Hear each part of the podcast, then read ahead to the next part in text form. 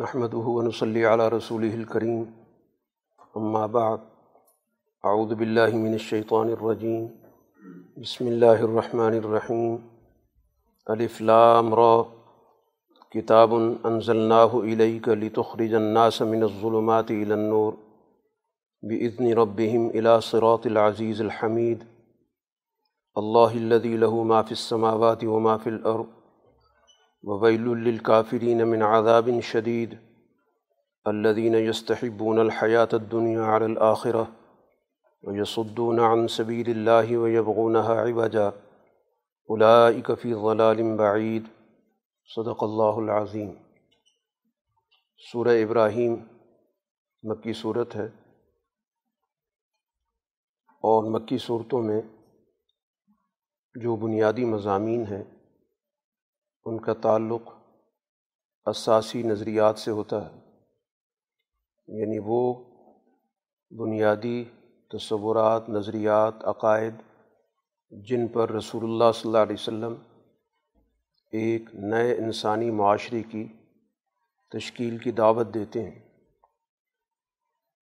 اور خاص طور پر یہ مکی صورتیں جو الف لام را سے شروع ہو رہی ہیں ان میں رسول اللہ صلی اللہ علیہ وسلم کی اس جد و جہد کو واضح کیا گیا، جو آپ جزیرت العرب کی سطح پر انجام دے رہے ہیں، جس کو قومی جد و جہد کہا جاتا ہے۔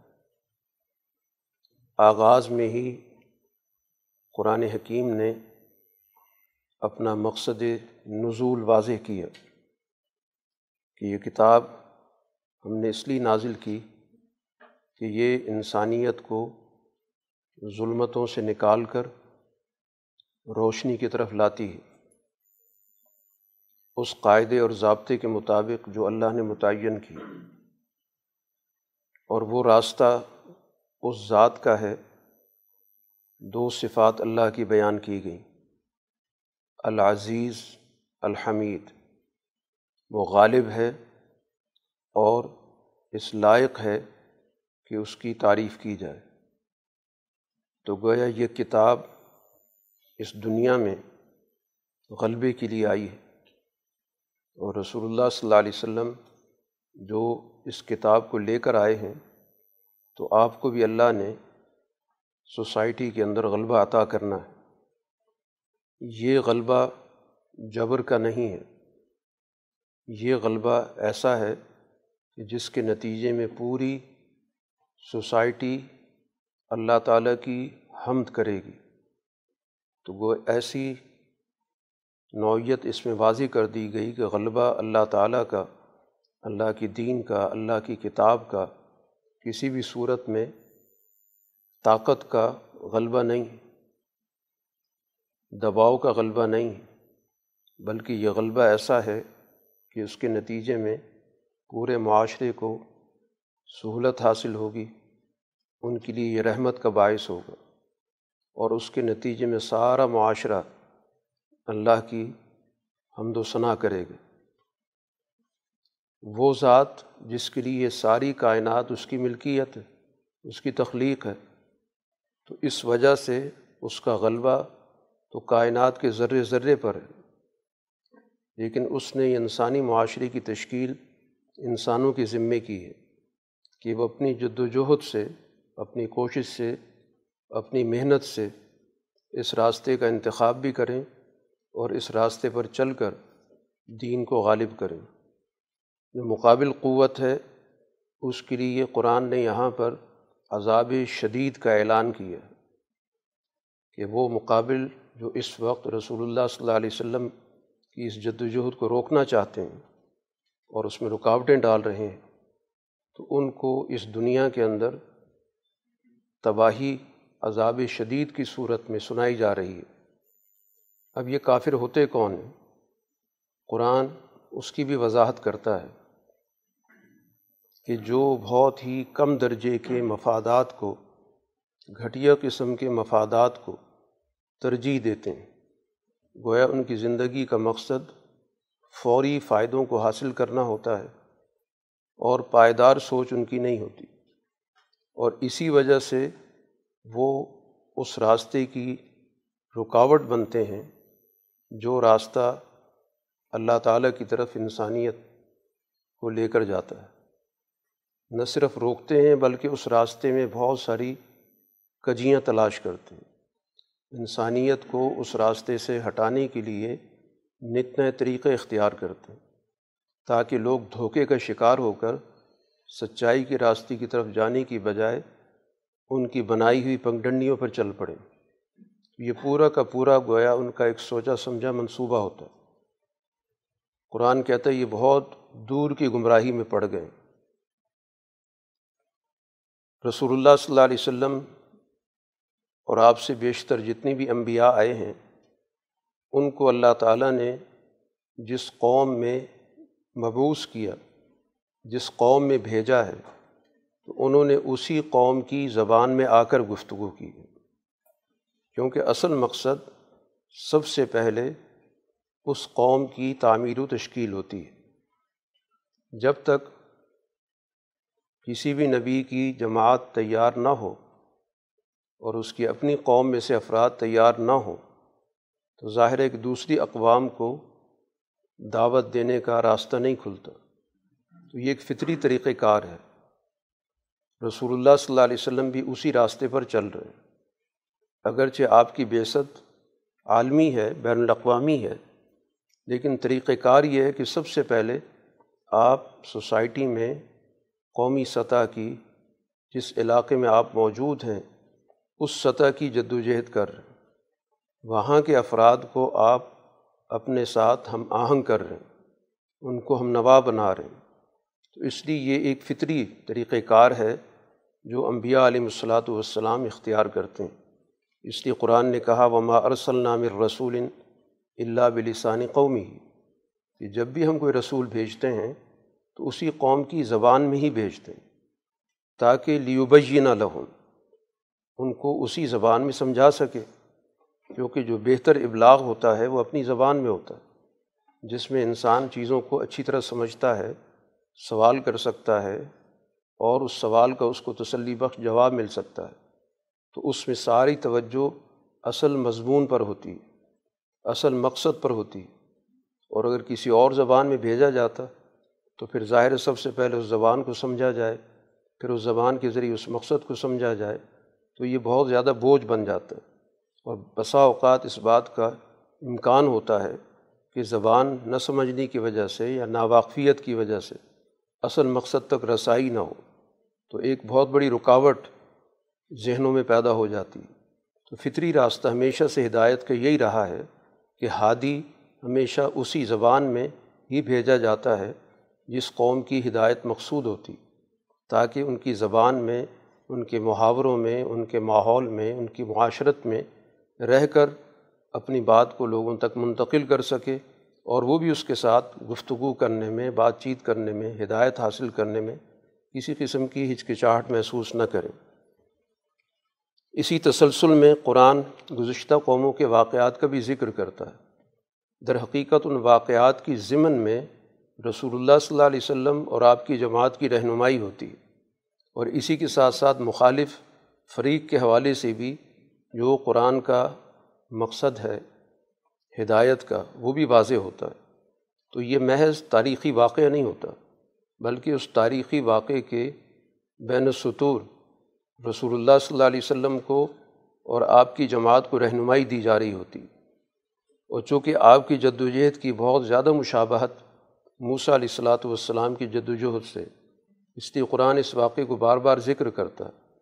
چنانچہ یہاں بھی ذکر ہے کہ ہم نے موسیٰ علیہ الصلاۃ والسلام کو اپنے احکام، اپنی علامات، اپنی آیات دے کر بھیجا، ان اخرج قوم کا من الظلمات الى النور۔ دو چیزیں یہاں پر ذکر کی گئیں کہ ایک تو ان کا مقصد یہ تھا کہ آپ اپنی قوم کو ظلمتوں سے نکال کر روشنی کی طرف لائیں۔ اور ان کی سب سے بڑی ظلمت غلامی تھی اور ان کے لیے سب سے بڑی روشنی آزادی تھی۔ تو سب سے پہلے آزادی کی نور اور روشنی سے وہ مستفید ہوں گے اور پھر اس کے بعد اگلے درجے میں ایک نئے معاشرے کی تشکیل کے لیے تورات کی صورت میں اللہ تعالیٰ کی طرف سے روشنی بھیجی گئی۔ تو ایک مقصد بیست تو موسیٰ علیہ السلاۃ والسلام کا یہ ہے۔ چنانچہ رسول اللہ صلی اللہ علیہ وسلم کا مقصد بیست بھی یہی ہے کہ آپ بھی اپنی قوم کو ظلمتوں سے نکال کر روشنی کی طرف لانے کی جد وجہد کر رہے ہیں۔ دوسری بات قرآن نے ذکر کی و ذکر ہم ایام اللہ کہ ان کو گزشتہ تاریخ کے واقعات کے ذریعے یاد دہانی کرائیں۔ تو موسیٰ علیہ السلاۃ والسلام کی دعوت کا ایک بڑا اہم حصہ گزشتہ تاریخ کی مدد سے ان کی رہنمائی کرنا تھا۔ ان واقعات کے ذریعے ان کے سامنے سچ اور جھوٹ کو ظالم اور مظلوم کے فرق کو واضح کرنا تھا۔ تو اس تذکیر سے یعنی تاریخی واقعات کے ذریعے رہنمائی، یہ موسیٰ علیہ السلاۃ والسلام کی دعوت کا ایک اہم حصہ رہا ہے۔ ان نفیز علی کا لایات لکل صبار شکور۔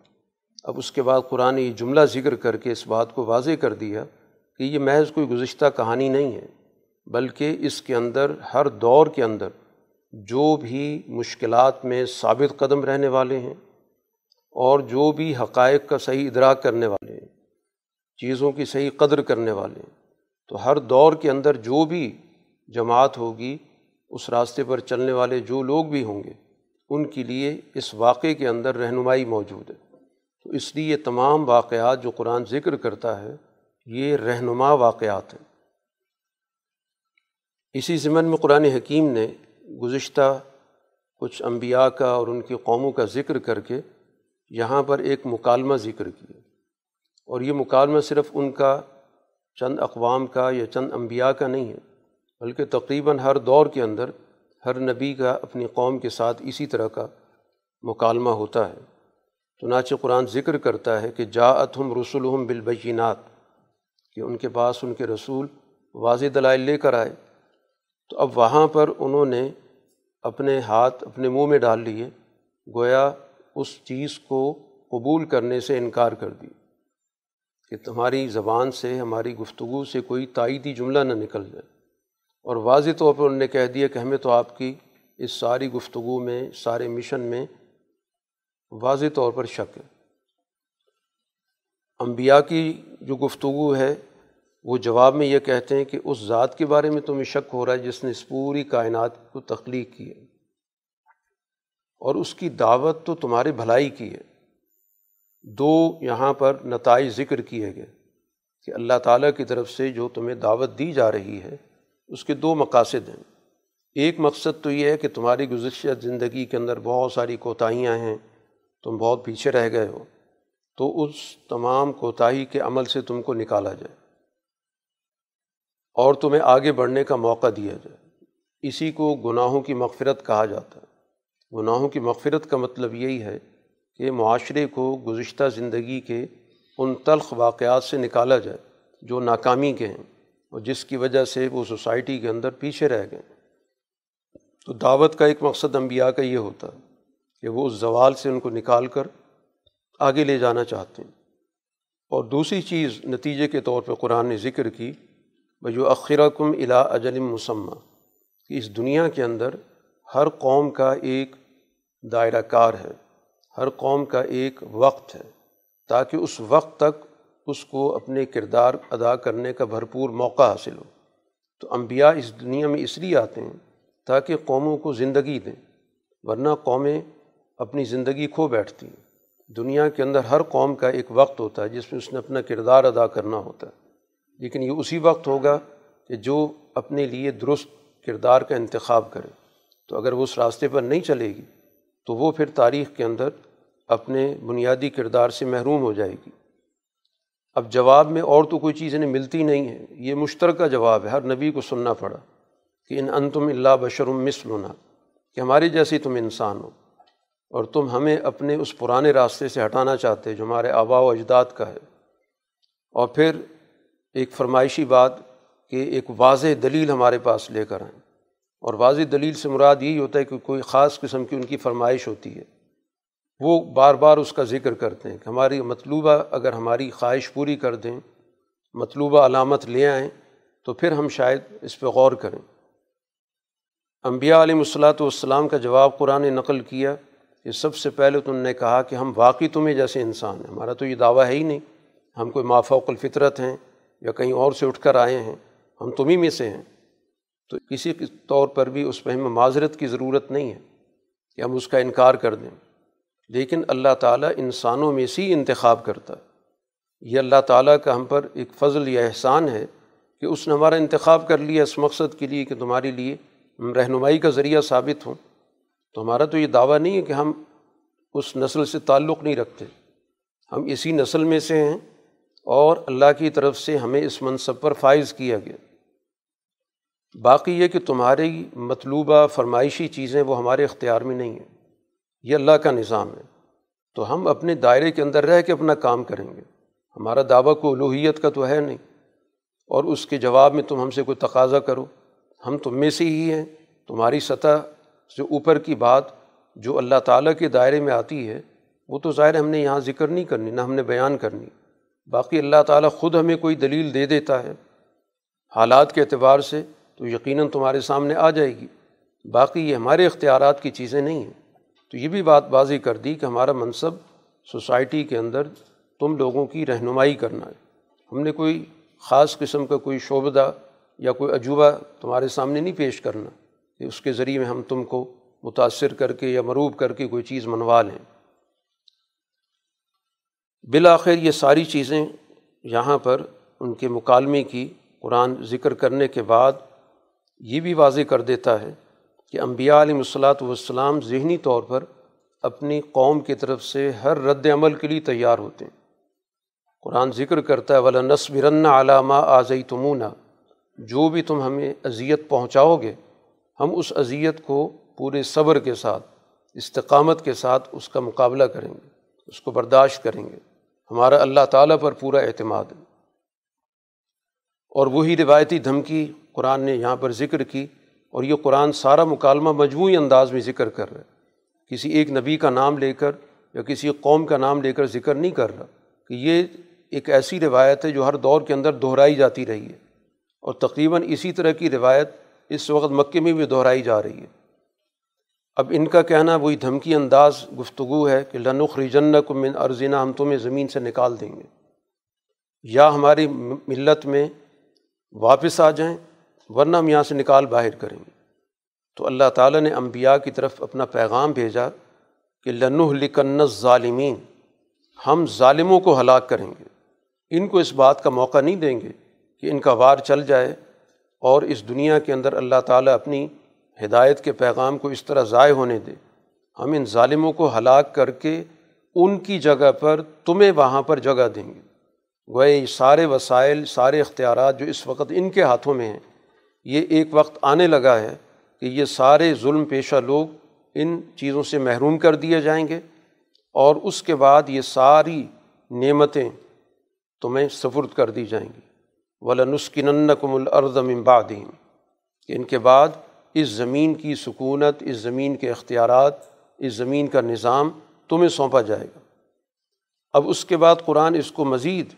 ایک ضابطے کے انداز میں ذکر کرتا ہے کہ کسی بھی طور پر اس کو یہ نہ سمجھا جائے کہ گزشتہ قومیں، گزشتہ انبیاء، ان کا مکالمہ، قرآن کہتا ہے ظالقہ لمن خاف مقامی و خاف وعید، جو بھی اس دنیا کے اندر میرا تصور اس کے ذہن میں غالب ہوگا، میرے سامنے کھڑے ہونے کا خوف اس پر غالب ہوگا، میری وعید کا خوف ہوگا، بجائے دنیا کا خوف کرنے کے دنیا کی طاقتوں سے خوف زدہ ہونے کے، اگر اس کے دل میں صرف اور صرف میرا خوف ہوگا، تو اس کو اسی طرح دنیا کے اندر اللہ تعالیٰ سرخرو کرے گا اور دشمن کے جتنی بھی وسائل ہیں ان کے قبضے میں دے گا۔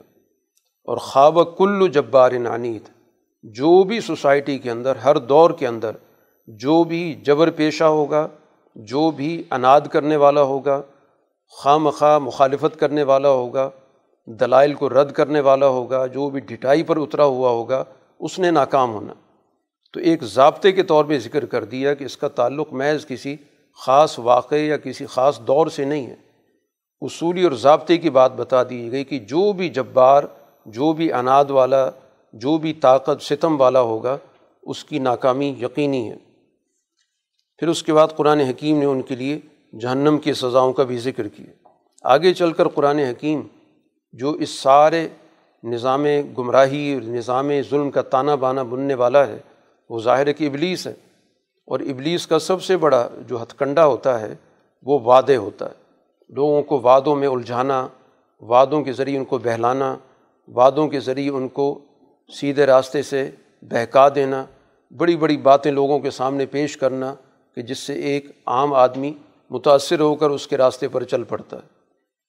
اب دنیا کے اندر تو ظاہر ہے کہ یہ اس کا سلسلہ چلتا رہتا ہے اور اس کے ذریعے وہ قوموں کو برباد بھی کرتا ہے۔ اب قیامت کے روز ظاہر جہاں پر مکمل حساب و کتاب ہونا ہے۔ اب یہاں پر قرآن نے اس منظر کا ذکر کیا کہ جب قیامت کے روز سارے معاملات طے ہو جائیں گے اور شیطان کے سارے اس دنیا کے اندر جتنے بھی اس کے طور طریقے ہیں، اس کے ہتھ کنڈے ہیں، ان سب کی اساس پر اس کی سزا کا اعلان ہو جائے گا۔ تو وہ خود اس موقع پر اپنا اعترافی بیان دے گا کہ ان اللہ وعد کم وعد الحق، کہ تم سے جو اللہ وعدہ کرتا رہا وہ تو سچا تھا۔ اس دنیا کے اندر انبیاء آتے رہے اور وہ جو بھی وعدہ کرتے رہے، کامیابی کی بات کہتے رہے، وہ سارے وعدے ان اللہ کے سچے تھے۔ اور میں نے جو تم سے وعدے کیے تھے فخلف تم فخلف تو کم وہ میں نے سارے وعدے توڑے۔ میں نے کوئی وعدہ پورا نہیں کیا۔ میں تمہیں گویا دنیا کے اندر بڑے بڑے سہانے خواب دکھاتا رہا اور اس کے نتیجے میں تم میرے پیچھے چلتے رہے، لیکن کوئی بھی معاملہ ایسا نہیں تھا جس میں تمہاری کامیابی ہوتی۔ کیونکہ انسانیت کا وہ دشمن ہے۔ انسانوں میں سے بھی جو اس کے پیروکار ہیں وہ ان کا بھی نہیں ہے حالانکہ اس کے فوج کے، اس کے سپاہی ہوتے ہیں، اس کے مشن پہ چل رہے ہوتے ہیں۔ وہ انسانوں میں سے کسی کا بھی ساتھ نہیں دے سکتے۔ وہ کسی کے ساتھ بھی اس کی ہمدردی نہیں ہو سکتی۔ چاہے کوئی سو فیصد اس کے مشن پر بھی چل رہا ہو۔ تو اس لیے یہاں پر اس نے واضح طور پر کہہ دیا کہ میں نے جو بھی وعدے کیے تھے، میں نے ہر وعدہ توڑا ہے۔ اب باقی اس نے ایک بڑی اہم بات کی طرف توجہ دلائی کہ میرا اس میں کوئی بڑا کردار نہیں ہے کہ میں تم پہ کوئی دباؤ ڈالتا تھا، تمہارے اختیارات چھین لیتا تھا، تمہارے ارادوں پہ پابندی لگا دیتا تھا۔ میرا کام تو صرف یہ تھا کہ تمہیں دعوت دیتا تھا۔ تمہارے سامنے ایک بات کو بڑے خوبصورت انداز سے پیش کر دیتا تھا۔ تم میری بات مان لیتے تھے۔ میں نے کوئی تمہاری اوپر کوئی جبر کر کے، طاقت استعمال کر کے میں نے تم سے کوئی باتیں تو نہیں منوائیں۔ ہاں یہ ضرور ہے کہ میں اپنی بات کو بار بار پیش کرتا تھا، بڑے اچھے انداز سے، بڑے لچھے دار طریقے سے، دھوکہ دہی کے جو جو ذرائع ہو سکتے تھے وہ میں نے استعمال کیے۔ لیکن باقی ارادہ، اختیار، یہ سارا کا سارا تمہارا اپنا تھا۔ تو اس لیے یہ نتائج جو تمہارے سامنے آئے ہیں، میرا اس میں کام سوائے اس کے کچھ بھی نہیں تھا۔ باقی تمہارے اپنے فیصلے ہیں۔ تم نے خود ان چیزوں کی طرف آنے کا فیصلہ کیا اور اپنی مرضی سے فیصلہ کیا۔ فلاں تلومونی ولوم و انفسکم اب مجھے ملامت مت کرو۔ اپنے آپ کو ملامت کرو۔ کہ تم نے اپنی عقل کو، اپنے ارادے کو، اپنے اختیار کو غلط کیوں استعمال کیا؟ اور تم نے میری بات کی طرف کیوں توجہ دی؟ تو اس لیے میں نے میری طرف کوئی بھی چیز تمہاری بنتی نہیں ہے کہ یہ تم کہو کہ میں طاقت استعمال کر کے یا جبر کر کے تم سے کام لیتا رہا۔ ہاں تم میں سی لوگ تھے جو میرے ایجنڈے پہ چلتے رہے۔ اگر جبر کیا تو انہوں نے کیا، طاقت ان نے استعمال کی۔ میرا کام تو صرف اور صرف ان کے ذہنوں کے اندر منصوبے ڈالنا تھا، شیطانی خیالات ڈالنا تھا۔ میرا کام تو صرف اتنا تھا اور وہ میرے ان خیالات کو لے کر چل پڑے۔ اس کے مطابق ان نے معاشرے کے اندر خرابی بھی پیدا کی، جبر بھی پیدا کیا، ظلم بھی کیا، تباہی بھی کی، سب کچھ کیا، لیکن کیا خود ہے۔ تو میرا اس سارے معاملے سے کوئی تعلق نہیں۔ اور آج ظاہر میں خود مشکل میں پڑا ہوا ہوں۔ تو نہ تم میری فریاد کو پہنچ سکتے ہو، نہ میں تمہاری فریاد کو پہنچ سکتا ہوں۔ باقی تم مجھے اللہ کے معاملات میں شریک کرتے رہو، میں اس کا آج انکار کر رہا ہوں۔ انی کفر تو بیما اشرک تمونی من قبل، کہ تم مجھے اللہ کے ساتھ شریک کار سمجھتے رہے تو میں اس کا انکار کر رہا ہوں۔ تو ظاہر اس موقع پہ اس نے انکار ہی کرنا تھا۔ تو یہ قرآن نے گویا کہ اس حقیقت کو واضح کر دیا کہ ایسے موقع پر وہ جہاں پر اس کو ساتھ دینا چاہیے تھا یا کم سے کم وہ اعتراف کرتا۔ اس نے اعتراف تک نہیں کیا۔ تو یہ اس دنیا کے اندر ہی اس جگہ کا پورا نقشہ کھینچ کے بتا دیا گیا کہ جو اس کے مشن پر چل رہے ہیں یا اس کے راستے پر چل رہے ہیں یا اس کے بہکاوے میں آ رہے ہیں قیامت کے روز وہ اس کی پوری ذمہ داری سے اپنے آپ کو الگ تھلگ کر لے گا۔ قرآن حکیم نے یہاں پر ان دونوں سوچوں کا، جو ایک اعلیٰ سوچ ہے، ایک اعلیٰ فکر ہے اور ایک فاسد فکر ہے، اس کو ایک مثال سے بھی واضح کی۔ قرآن حکیم کا یہ انداز ہے کیونکہ اس کے مخاطب سوسائٹی کے مختلف قسم کے ذہنیتوں کے لوگ ہوتے ہیں اور ہر ذہنیت کے سمجھنے کا اپنا ایک انداز ہوتا ہے۔ تو کچھ لوگ تمثیلات سے سمجھتے ہیں، مثالوں سے باتوں کو سمجھتے ہیں۔ تو اس لیے قرآن اس ذہنیت کو بھی سامنے رکھ کر مثالوں کو بھی بیان کرتا ہے۔ یہاں پر مثال بیان کی گئی دو چیزوں کی۔ ایک کو قرآن نے عنوان دیا کلمہ طیبہ کا اور ایک کو عنوان دیا کلمہ خبیصہ کا، کہ وہ ایک اعلیٰ درجے کا عمدہ نظریہ، عمدہ فکر جس کی اساس پر پورے معاشرے کی عمدہ تشکیل ہوگی۔ اور اس کے برعکس دوسرا کلمہ خبیصہ یعنی وہ فاسد نظریہ جس پر پورا معاشرہ بنایا جا رہا ہے۔ تو اب یہ دو گویا کے نظریات خبیصہ اور طیبہ، ایک اعلیٰ درجے کا عمدہ نظریہ جو سوسائٹی کی بھلائی کا ہے، اور دوسرا وہ ہے جو سوسائٹی کی بربادی کا ہے۔ قرآن نے دو درختوں سے اس کی مثال سمجھائی ہے۔ کہ جو ایک اعلیٰ درجے کا فکر ہوتا ہے، ایک عمدہ سوچ ہوتی ہے، ایک عمدہ فکر ہوتا ہے، اس کی مثال ایک ایسے درخت جیسی ہے کہ جس کی بنیادیں بہت مضبوط ہیں اور اس کی شاخیں آسمانوں میں پھیلی ہوئی ہیں اور وہ ہر موسم میں اپنا پھل بھی دیتا ہے۔ تو یہ اشارہ ظاہر ہے کہ اس سوسائٹی کے اعتبار سے کھجور کی طرف تھا کہ کھجور کا جو درخت ہے، ظاہر اس کی جڑیں بہت گہری ہوتی ہیں۔ اور اس کی شاخیں آسمان سے باتیں کر رہی ہوتی ہیں۔ اور اپنے ہر سیزن میں باقاعدہ پھل بھی دیتا ہے۔ اور اس پھل کی نوعیت ظاہر پھل کی بھی ہے، خوراک کی بھی ہے۔ تو اس طرح گویا اللہ تعالیٰ ایک مثال دے رہا ہے کہ جو سچی فکر ہوتی ہے، وہ اس طرح سوسائٹی کے اندر اپنی جڑیں پیدا کر لیتی ہے۔ اور پھر اس کے بعد پوری سوسائٹی میں اس کے اثرات پھیل جاتے ہیں۔ سوسائٹی کا ہر شعبہ گویا اس بنیادی فکر سے جڑ جاتا ہے۔ جیسے درخت کی شاخیں پھیلتی ہیں، اسی طرح اس فکر کے نتائج سوسائٹی کے اندر ہر شعبے میں نظر آتے ہیں۔ اور وہ ہر قسم کے جھکڑ کا مقابلہ کرتا ہے۔ کوئی بھی طوفان، آندھی اس کو متاثر نہیں کر سکتا۔ اور اس کے مقابلے پر جو فاسد فکر ہے، اس کو بھی ایک درخت سے مثال دی گئی کہ وہ ایک ایسا جھاڑ جھنکار ہے جو زمین پہ تو پھیلا ہوا ہے۔ بظاہر لگتا ہے کہ اس نے زمین کا بڑا حصہ گھیرا ہوا ہے۔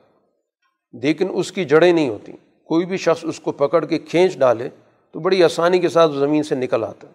مالہ من قرار۔ اس کے اندر قرار نام کی کوئی چیز نہیں ہوتی۔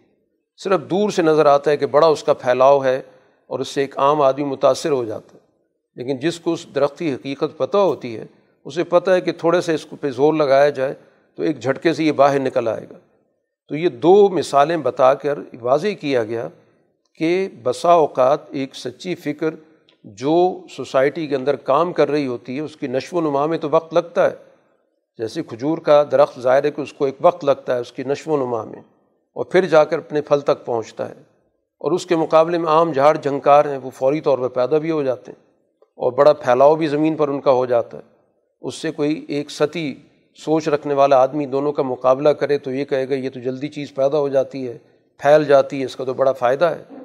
تو یہی مثال گویا کہ دونوں افکار کی جو فاسد افکار ہیں اور اس کے مقابلے پر جو حق فکر ہے، اس کو قرآن حکیم نے ایک مثال سے واضح کر کر اس بات کو واضح کیا کہ یوسبت اللہ الزین آمن بالقول ثابت فی الحیات دنیا و فی الآخر وہ اللہ تعالیٰ اہل ایمان کو اس مضبوط قول، وہ مضبوط قول جس کی جڑیں سوسائٹی میں موجود ہیں اور سوسائٹی میں اس کے نتائج پورے معاشرے پر پڑھ رہے ہیں۔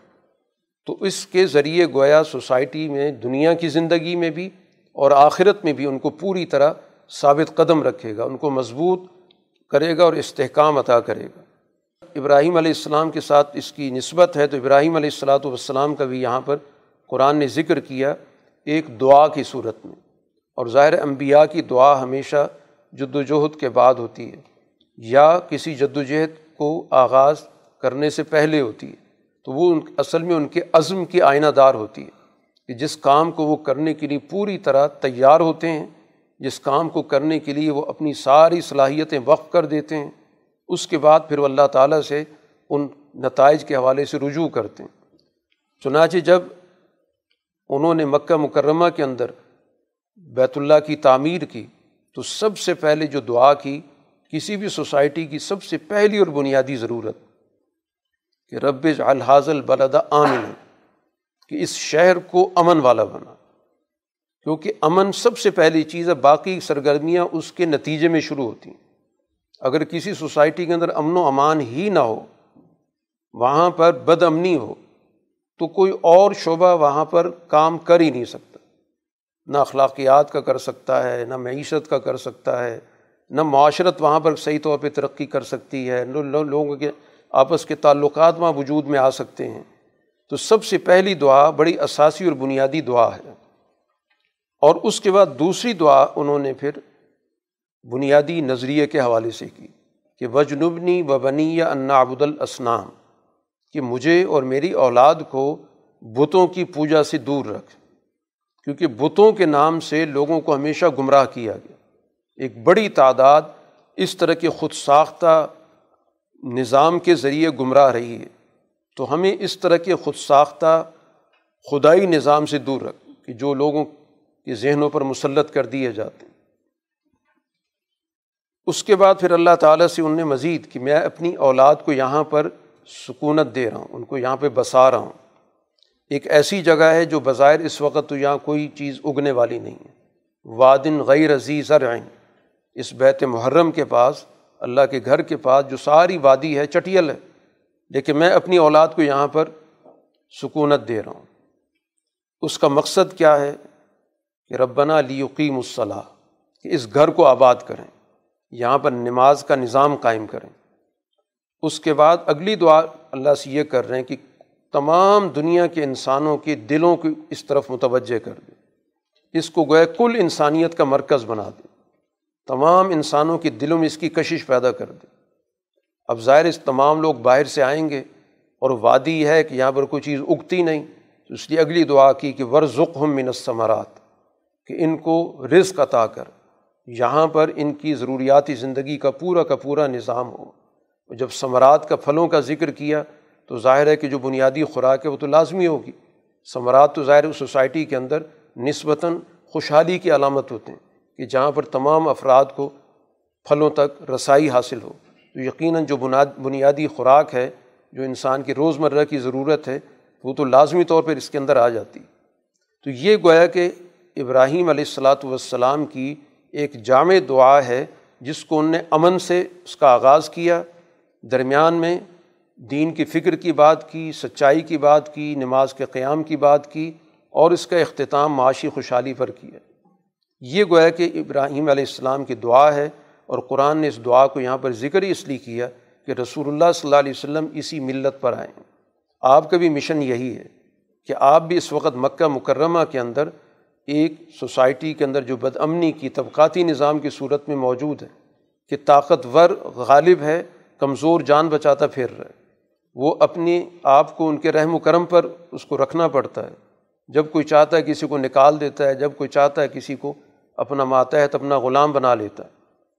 تو آپ گویا کہ اس سوسائٹی کو اسی پیٹرن پہ، اسی طرز پہ، جس طرز پہ ابراہیم علیہ السلاۃ والسلام نے اللہ سے دعا کی ہے، تو اس دعا کی عملی شکل دنیا کے اندر آپ قائم کرنے کے لیے آئیں کیونکہ آپ نے ویسے خود بھی کہا کہ میں ابراہیم کی دعا ہوں۔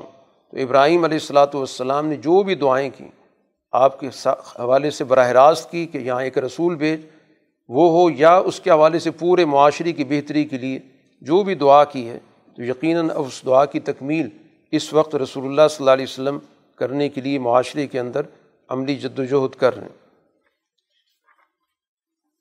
اس صورح کے اختتام میں جو گفتگو کی گئی ہے، اس میں تعارف کرا دیا گیا کہ یہ ساری جو کتاب کے نزول کا ذکر آغاز میں ہوا تھا کہ اللہ تعالیٰ اس کتاب کو اس لیے نازل کر رہا ہے کہ اس کے ذریعے انسانیت کو ظلمتوں سے نکالا جائے، تو حاضہ بلاغ الناس یہ پیغام کل انسانیت کے لیے اگرچہ اس کا سب سے پہلا ابتدائی دائرہ رسول اللہ صلی اللہ علیہ وسلم کی مکہ کے اندر آپ کی دعوت اس وقت صرف مکہ کے اندر لیکن بالآخر یہ ذریعہ بننا ہے کل انسانیت کے لیے ابلاغ کا۔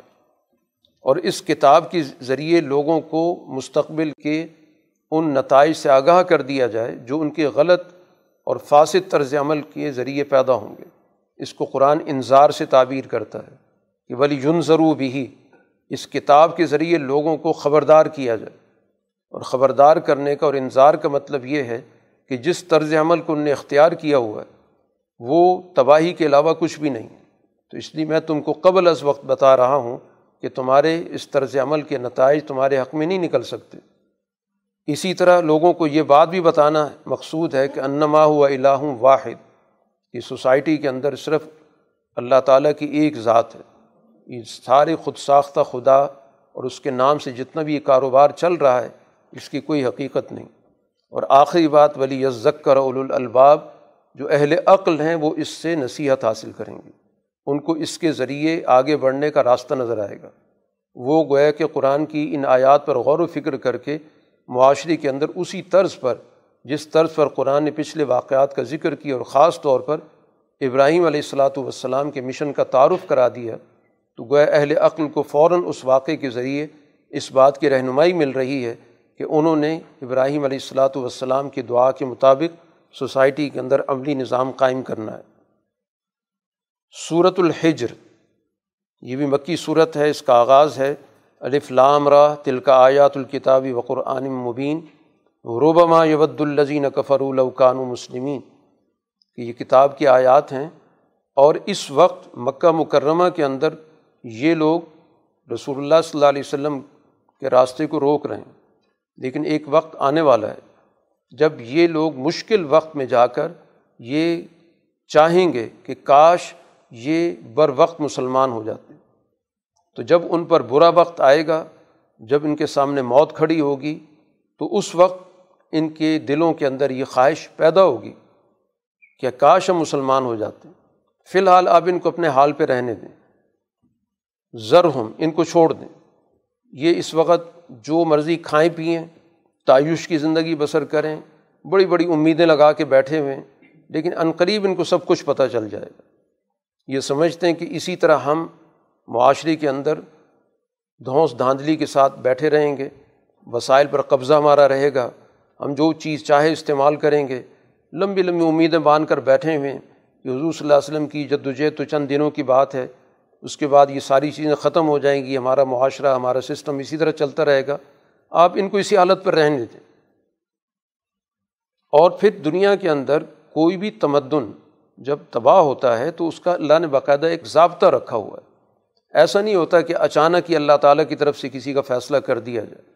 تو یقیناً اس وقت ان کا طرز عمل، ان کی تباہی کے لیے کافی ہے۔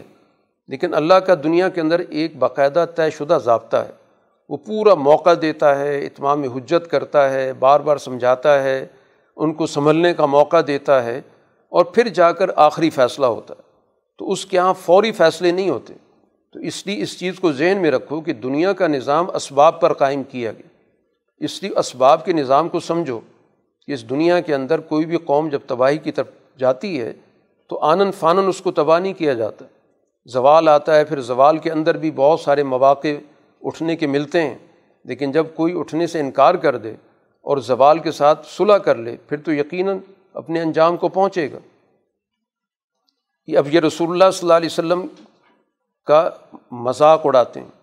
یہ قرآن نے ان کا ایک استحضائیہ جملہ ذکر کیا کہ یا یو الزی نزل علیہ ذکر ان نقل مجنون کہ اے وہ شخص جس پر ذکر نازل ہو رہا ہے ان نقل مجنون آپ تو بالکل مجنون ہیں، کیونکہ رسول اللہ صلی اللہ علیہ وسلم اس سوسائٹی کے اندر جس طرح شبانہ روز محنت کر رہے ہیں جد وجہد کر رہے ہیں، اور کسی کے اعتراض کو، کسی کے دباؤ کو خاطر میں نہیں لا رہے۔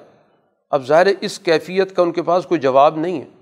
کہ ان حالات کے اندر کیا کہا جائے؟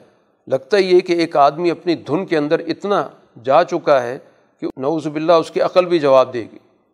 کہ جیسے ایک آدمی اپنے عقل سے دور ہو جاتا ہے تو وہ کسی چیز کے پیچھے پڑ جاتا ہے۔ اب کہتے ہیں اگر یہ واقعی اللہ کی طرف سے نمائندہ ہے تو فرشتے کیوں نہیں آتے؟ وغیرہ وغیرہ، جیسے ان کے مختلف اعتراضات قرآن ذکر کر رہا ہے۔ قرآن نے کہا کہ ملائکہ کے نزول کا بھی باقاعدہ ایک سسٹم ہے، وہ فرمائشی طور پہ نازل نہیں ہوتی کہ کسی نے منہ سے نکالے اور ملائکہ دنیا میں آ جائیں۔ ملائکہ کو باقاعدہ اللہ تعالیٰ نے ایک نظام کے تحت رکھا ہوا ہے۔ اس سسٹم کے تحت آتے بھی ہیں، ان کی ذمہ داریاں بھی ہیں، وہ ادا بھی کرتے ہیں۔ اور دوسری بات ذہن میں رکھو کہ اگر ملائکہ آئیں گے تو پھر ملائکہ کے آنے کے بعد مہلت کا دروازہ بند ہو جاتا تو یہ تو اللہ تعالیٰ تمہارے ساتھ رحمت کا معاملہ ہے۔ جو چیز تم مانگ رہے، تم اپنی تباہی مانگ رہے کیونکہ فرشتوں کے آنے کا مطلب یہ ہے کہ اب اس کے بعد تمہارے پاس واپسی کا کوئی راستہ نہیں۔ تو اس وقت دنیا کے اندر رسول اللہ صلی اللہ علیہ وسلم کی کی جد وجہد تمہارے سامنے موجود ہے۔ ان کا وجود تمہارے لیے بہت بڑی رحمت کا ذریعہ ہے کہ باوجود ان ساری کوتاہیوں کے، ان تمام مذاق اڑانے کے تم پر فوری عذاب نہیں آ رہا تو تم تو اپنے منہ سے خود عذاب مانگ رہے تو ملائک اگر آ گئے تو ماں کانو ازم منظرین، پھر مہلت کوئی نہیں ملے گی۔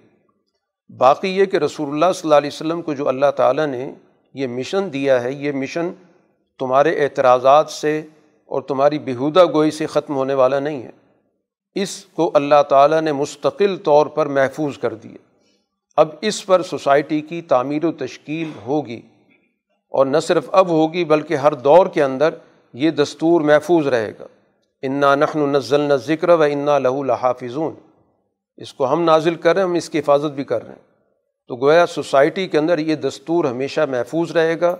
ہر دور کے اندر اس کی اساس پر جو بھی جد وجہد کی جائے گی، وہ جد وجہد اسی طرح نتیجہ خیز ہوگی جس طرح خود رسول اللہ صلی اللہ علیہ وسلم کی محنت معاشرے کے اندر کام آئی اور نتائج اس کے ظاہر ہوئے۔ قرآن حکیم نے یہاں پر گرد و پیش کے سسٹم کو بھی پیش کیا۔ کائنات کو قرآن بار بار ذکر کرتا ہے کہ اس لگے بندے نظام پر بھی غور کرو کہ جس طرح اللہ تعالیٰ نے کائنات کے نظام کو عدل پہ استوار کیا، اس میں ایک توازن موجود ہے۔ آسمان کا ذکر کیا کہ اس آسمان کے اندر تم دیکھو کہ کس طرح کا ایک منظم نظام نظر آتا ہے۔ دیکھنے والوں کو بہت ہی بھلا لگتا ہے، اس کو مزین کر دیا گیا۔ اور اس نظام کے اندر کسی کا داخلہ بھی نہیں ہو سکتا۔ یہ اللہ تعالیٰ کے اوپر کا جو بالائی نظام ہے، جہاں پر فیصلے ہوتے ہیں تو کوئی اس فیصلوں تک رسائی بھی حاصل نہیں کر سکتا۔ چاہے شیطانی قوتیں جتنی بھی کوشش کریں، یقیناً انسانوں کے مقابلے میں ان کی رسائی اوپر تک ہوگی، لیکن اس مضبوط نظام میں داخل نہیں ہو سکتے۔ اسی طرح زمین کے نظام پر بھی غور کر لو، وہ بھی بڑا اللہ تعالیٰ کی طرف سے منظم نظام ہے، جس میں پہاڑ موجود ہیں، نت نئی چیزیں اس میں پیدا ہو رہی ہیں۔ اور ان تمام چیزوں کے ساتھ قرآن نے جو بنیادی بات انسانوں کے لیے بتائی وجالنا لکم فیحہ معائش و ملس تم لہو برازقین اس زمین کے اندر تمہارے لیے بھی رزق کے سارے وسائل رکھ دیے گئے۔ اور قرآن جب رزق کا لفظ استعمال کرتا ہے تو اس میں تمام ضروریاتی زندگی ہوتی ہیں۔ چاہے اس کا تعلق اس کی خوراک سے ہو، اس کے لباس سے ہو، اس کی سکونت سے ہو، جو بھی سوسائٹی کے اندر انسانی تقاضے اور ضروریات ہیں، ان سب کو رزق کہا جاتا ہے۔ تو اس زمین کے اندر تمام انسانیت کے لیے اللہ تعالیٰ نے معیشت یعنی زندگی گزارنے کے سارے ساز و سامان رکھ دیے۔ نہ صرف ان کے لیے بلکہ جن کو تم خود رزق بھی نہیں دیتے، جو دنیا کے اندر بہت بے شمار جاندار ہیں، حیوانات ہیں، چرند پرند ہیں، ان کا بھی رزق یہیں پر موجود ہے۔ تو گویا یہ دنیا تو پیدا ہی اس لیے کی گئی کہ اس میں انسانوں کو سہولتیں مہیا ہوں اور کوئی بھی اللہ تعالیٰ کی دیے گئے رزق سے محروم نہ ہو۔ تو اس نے تو نہ صرف تمہارے لیے بلکہ دوسروں کے لیے بھی رزق رکھا ہوا ہے۔ وہ امن شعین اللہ عندنا خزائن، ہمارے پاس ہر چیز کے خزانے موجود ہیں۔ باقی ان خزانوں کو ہم دنیا کے اندر باقاعدہ ایک سسٹم کے تحت نازل کرتے ہیں۔ وہ مانزل اللہ بقدر معلوم، کہ ہر دور کے اعتبار سے، ہر قوم کے اعتبار سے جتنی ضرورت ہوتی ہے اس کے مطابق ہم ان چیزوں کو نازل کرتے رہتے ہیں۔ ان کا علم نازل کرتے رہتے ہیں۔ کئی چیزیں ایسی ہیں کہ جو اللہ تعالیٰ نے پہلے دور کے لوگوں کے علم میں نہیں رکھیں، آج وہ علم لوگوں تک پہنچا دیا گیا۔ اب اس علم کے اساس پر وہ بہت ساری چیزیں زمین سے نکال رہے ہیں۔ آنے والے لوگوں کے لیے مزید ان کے علم میں اضافہ ہوگا، وہ اپنے دور کے اعتبار سے اپنے لیے وسائل تلاش کریں گے۔ تو خزانے بے شمار موجود ہیں۔ لیکن ان کا باقاعدہ اللہ تعالیٰ نے ایک طریقۂ کار کے تحت، ایک سسٹم کے تحت رہتی دنیا تک تمام انسانوں کو ان سے مستفید کرنا ہے۔ تو اس لیے اللہ تعالیٰ نے اس کے لیے باقاعدہ ایک نظام وضع کیا ہے۔ اس نظام کے تحت وہ اپنے خزانوں کو کھولتا بھی ہے، ان تک رسائی بھی پیدا کرتا ہے۔ اور لوگوں کے لیے اس کے استفادے کے لیے ان کو علم بھی عطا کرتا ہے۔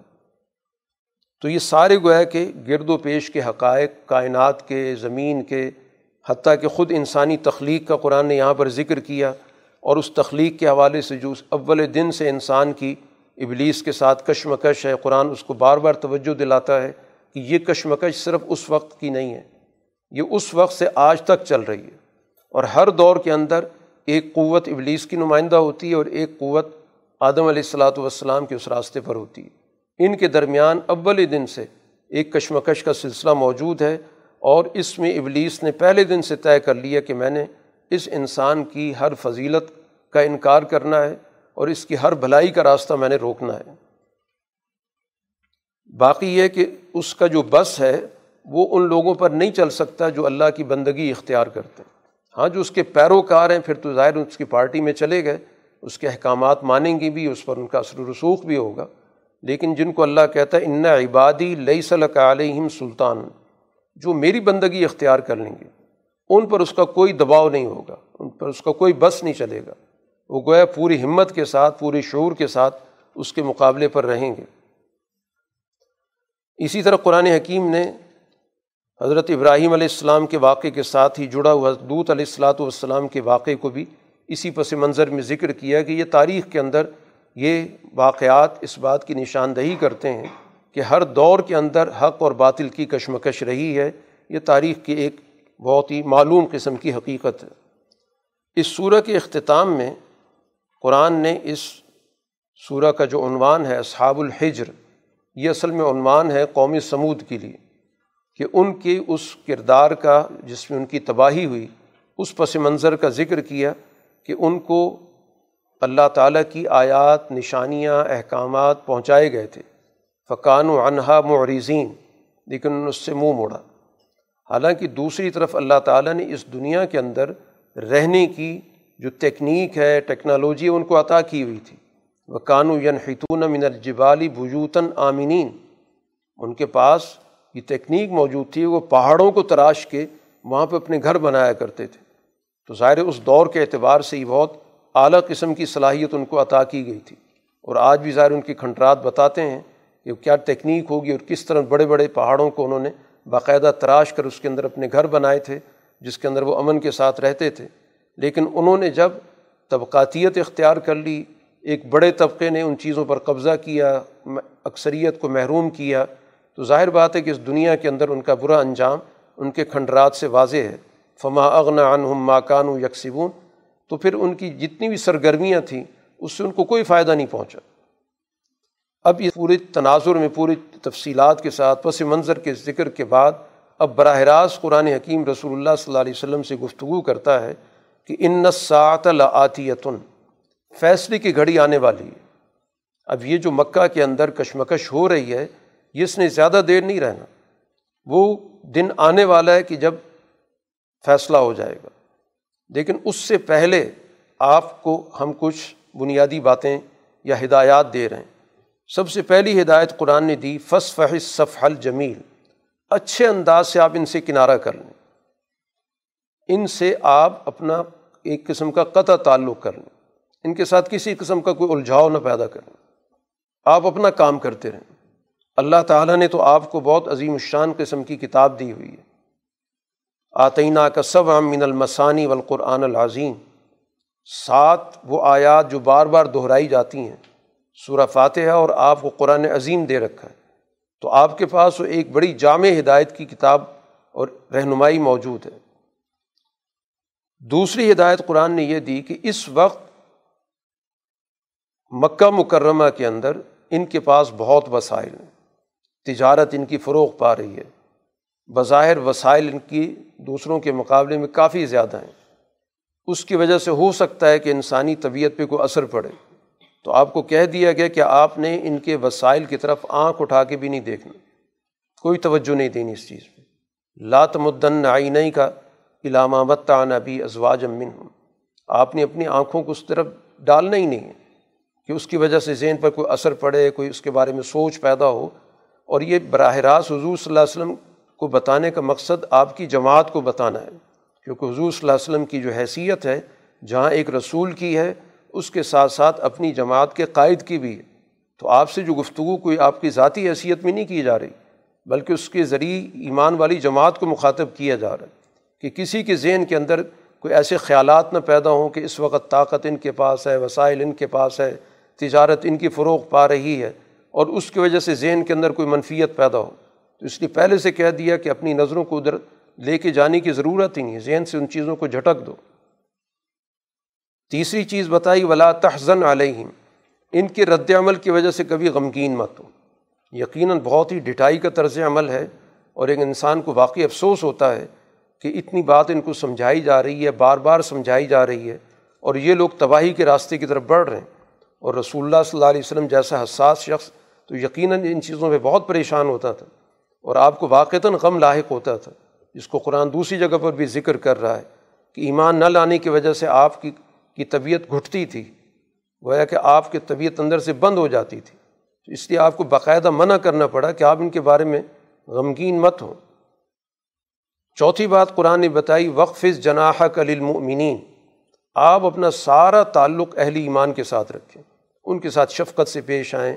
ان کے ساتھ آپ کا اٹھنا بیٹھنا ہو، اپنی ساری سرگرمیوں کو آپ اپنی ایمان والی جماعت کے ساتھ مختص کر دیں۔ پانچویں بات یہ بیان کی گئی کہ انی ان نذیر المبین۔ ان کے سامنے اس بات کا اعلان کر دیں کہ میں کھلے الفاظ میں، واضح الفاظ میں تمہیں تمہارے برے انجام سے ڈرا رہا ہوں۔ کہ تمہارا انجام کسی صورت میں اچھا نہیں ہو سکتا، اور بغیر کسی لگی لپٹی کے۔ کہ جس راستے پر تم چل رہے ہو، یہ تباہی کا راستہ ہے۔ اب ان لوگوں نے قرآن حکیم کے حوالے سے جو ہدایات تھیں، ان ہدایات کو انہوں نے اپنے درمیان مذاق کے طور پہ تقسیم کر رکھا تھا۔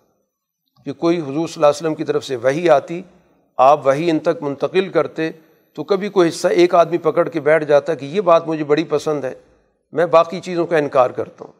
کبھی کوئی اور جملہ آ جاتا دوسرا آدمی کہتا ہے، یہ بات مجھے بہت اچھی لگ رہی ہے، بس میں تو اس پہ جموں گا، باقی سب چیزوں کا انکار کر دیا۔ تو گویا ان نے قرآن کو ٹکڑے ٹکڑے کر دیے۔ اسی طرح مختلف عنوانات کے ساتھ صورتیں آتی تھیں۔ ان کے عنوانات ظاہر ہے کہ حالات کے مطابق ہوتے تھے۔ تو اس کے مطابق اس لفظ کو لے کر کہ مثلاً قرآن کے اندر فیل کا لفظ آیا، تو یہ مجھے ہاتھی بڑا پسند ہے، یہ میرا ہوگا۔ یہ ان کا گویا کہ حضور صلی اللہ علیہ وسلم کی ہدایات کا مذاق اڑانے کا ایک انداز تھا۔ تو آپ ان کو بتا دیں کہ تمہارا انجام بہت برا ہوگا اور واضح الفاظ میں بتا دیں کہ جو تم اس ہدایت کے ساتھ ٹھٹھا مذاق کر رہے ہو اور اس کو آپس میں اس طرح بانٹ رہے ہو، تو تمہارا انجام کسی صورت میں بھی تمہارے حق میں بہتر نہیں ہوگا۔ اور ان قریب قرآن کہتا ہے فوربی کا لنس النحم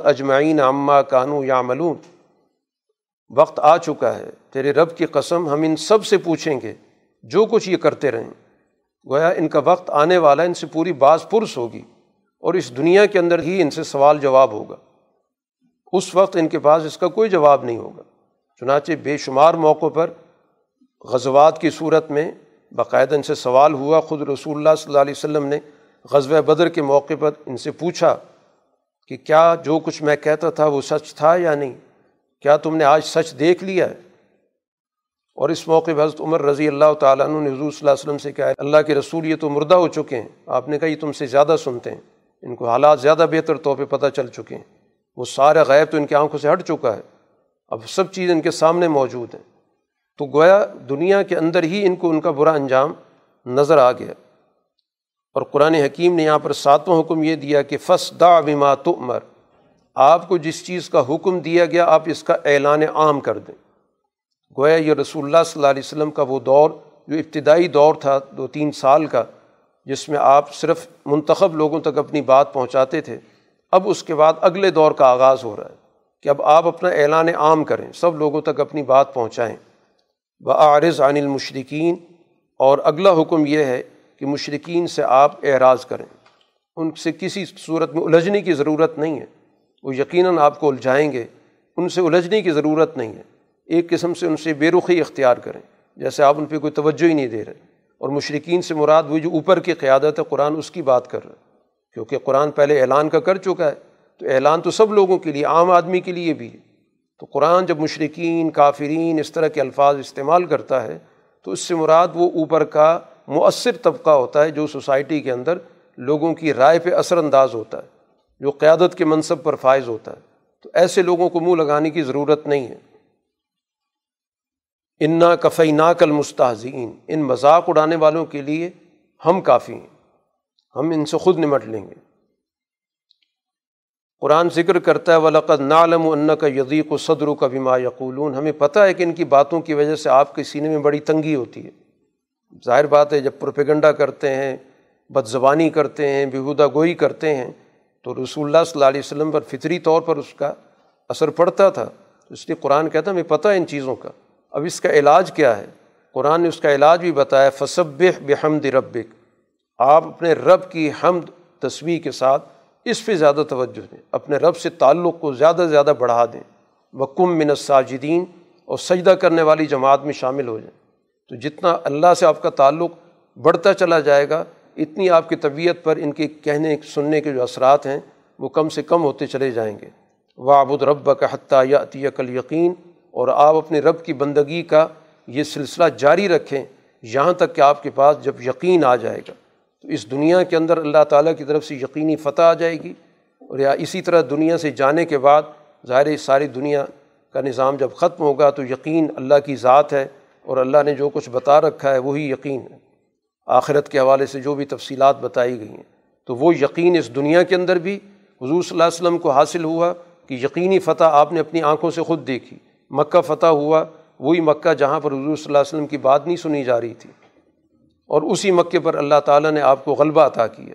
تو وہی چیز بالکل یقینی شکل میں آپ کے سامنے آ گئی۔ اور اسی طرح یقین کا وہ اعلیٰ درجہ جو اس دنیا سے جانے کے بعد آخرت کے درجات کے حوالے سے آپ کے سامنے آئے گا۔ مقصد قرآن کے کہنے کا یہ ہے کہ آپ کی یہ جد و جہد آخری وقت تک جاری رہے گی۔ اس سے آپ نے کسی بھی صورت میں پیچھے نہیں ہٹنا۔ تو یہ پورا کا پورا گویا کہ یہاں پر قرآن حکیم نے ایک لائے عمل دے دیا تقریباً کوئی دس، گیارہ ضابطوں کی روشنی میں۔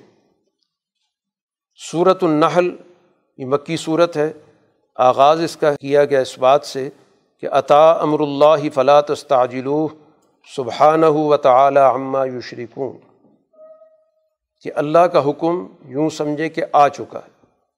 جو چیز مستقبل میں یقینی طور پر ہونے والی ہو تو قرآن کا انداز یہ ہوتا ہے کہ اس کو ماضی کے الفاظ سے ذکر کرتا ہے کہ جیسے وہ چیز ہو چکی ہے، کیونکہ جو چیز ماضی کی ہوتی ہے وہ تو کبھی تبدیل نہیں ہو سکتی۔ تو قرآن مستقبل کی حقیقت کو بھی ماضی کے الفاظ سے ذکر کرتا ہے کہ جیسے ماضی کو کوئی جھٹلا نہیں سکتا، تو اسی طرح یہ مستقبل کی بات بھی اسی طرح پتھر پہ لکیر ہے۔ اللہ کا حکم آ چکا ہے یعنی اس دنیا کے اندر رسول اللہ صلی اللہ علیہ وسلم کی فتح کا اور آپ کے غلبے کا فیصلہ ہو چکا ہے۔ فلاں تستاجلو ان کو کہہ دو کہ جلدی مت مچاؤ ہر چیز ظاہر ہے، اپنے وقت پہ نتائج دیتی ہے۔ یہ بار بار آپ سے مطالبہ کرتے ہیں کہ جو کہتے ہو دکھا دو، جو ہمیں بار بار ڈراتے ہو وہ دکھا دو، تو ان کو جلد بازی سے کام مت لو۔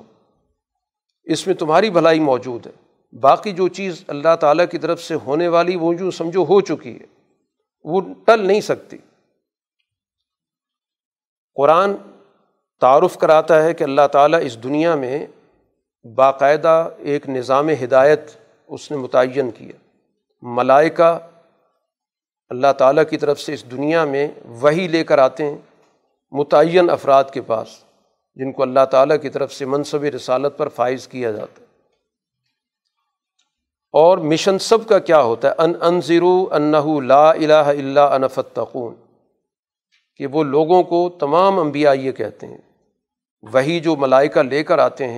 اس وہی کا خلاصہ یہ ہوتا ہے کہ انبیاء سے یہ کہا جاتا ہے کہ آپ لوگوں کو انظار کریں۔ لوگوں کو ان کے غلط طرز عمل کے نتائج سے واضح الفاظ میں آگاہ کر دیں۔ اور یہ بھی بتا دیں کہ اللہ کے علاوہ کسی کی بالادستی نہیں ہے۔ اس کے علاوہ کوئی ذات غالب نہیں ہے۔ لہٰذا فتقون تقوے کا تعلق صرف اللہ کی ذات سے رکھو۔ اسی کے سامنے اپنے آپ کو جواب دہ سمجھو۔ اس کے احکام کو غالب کرو۔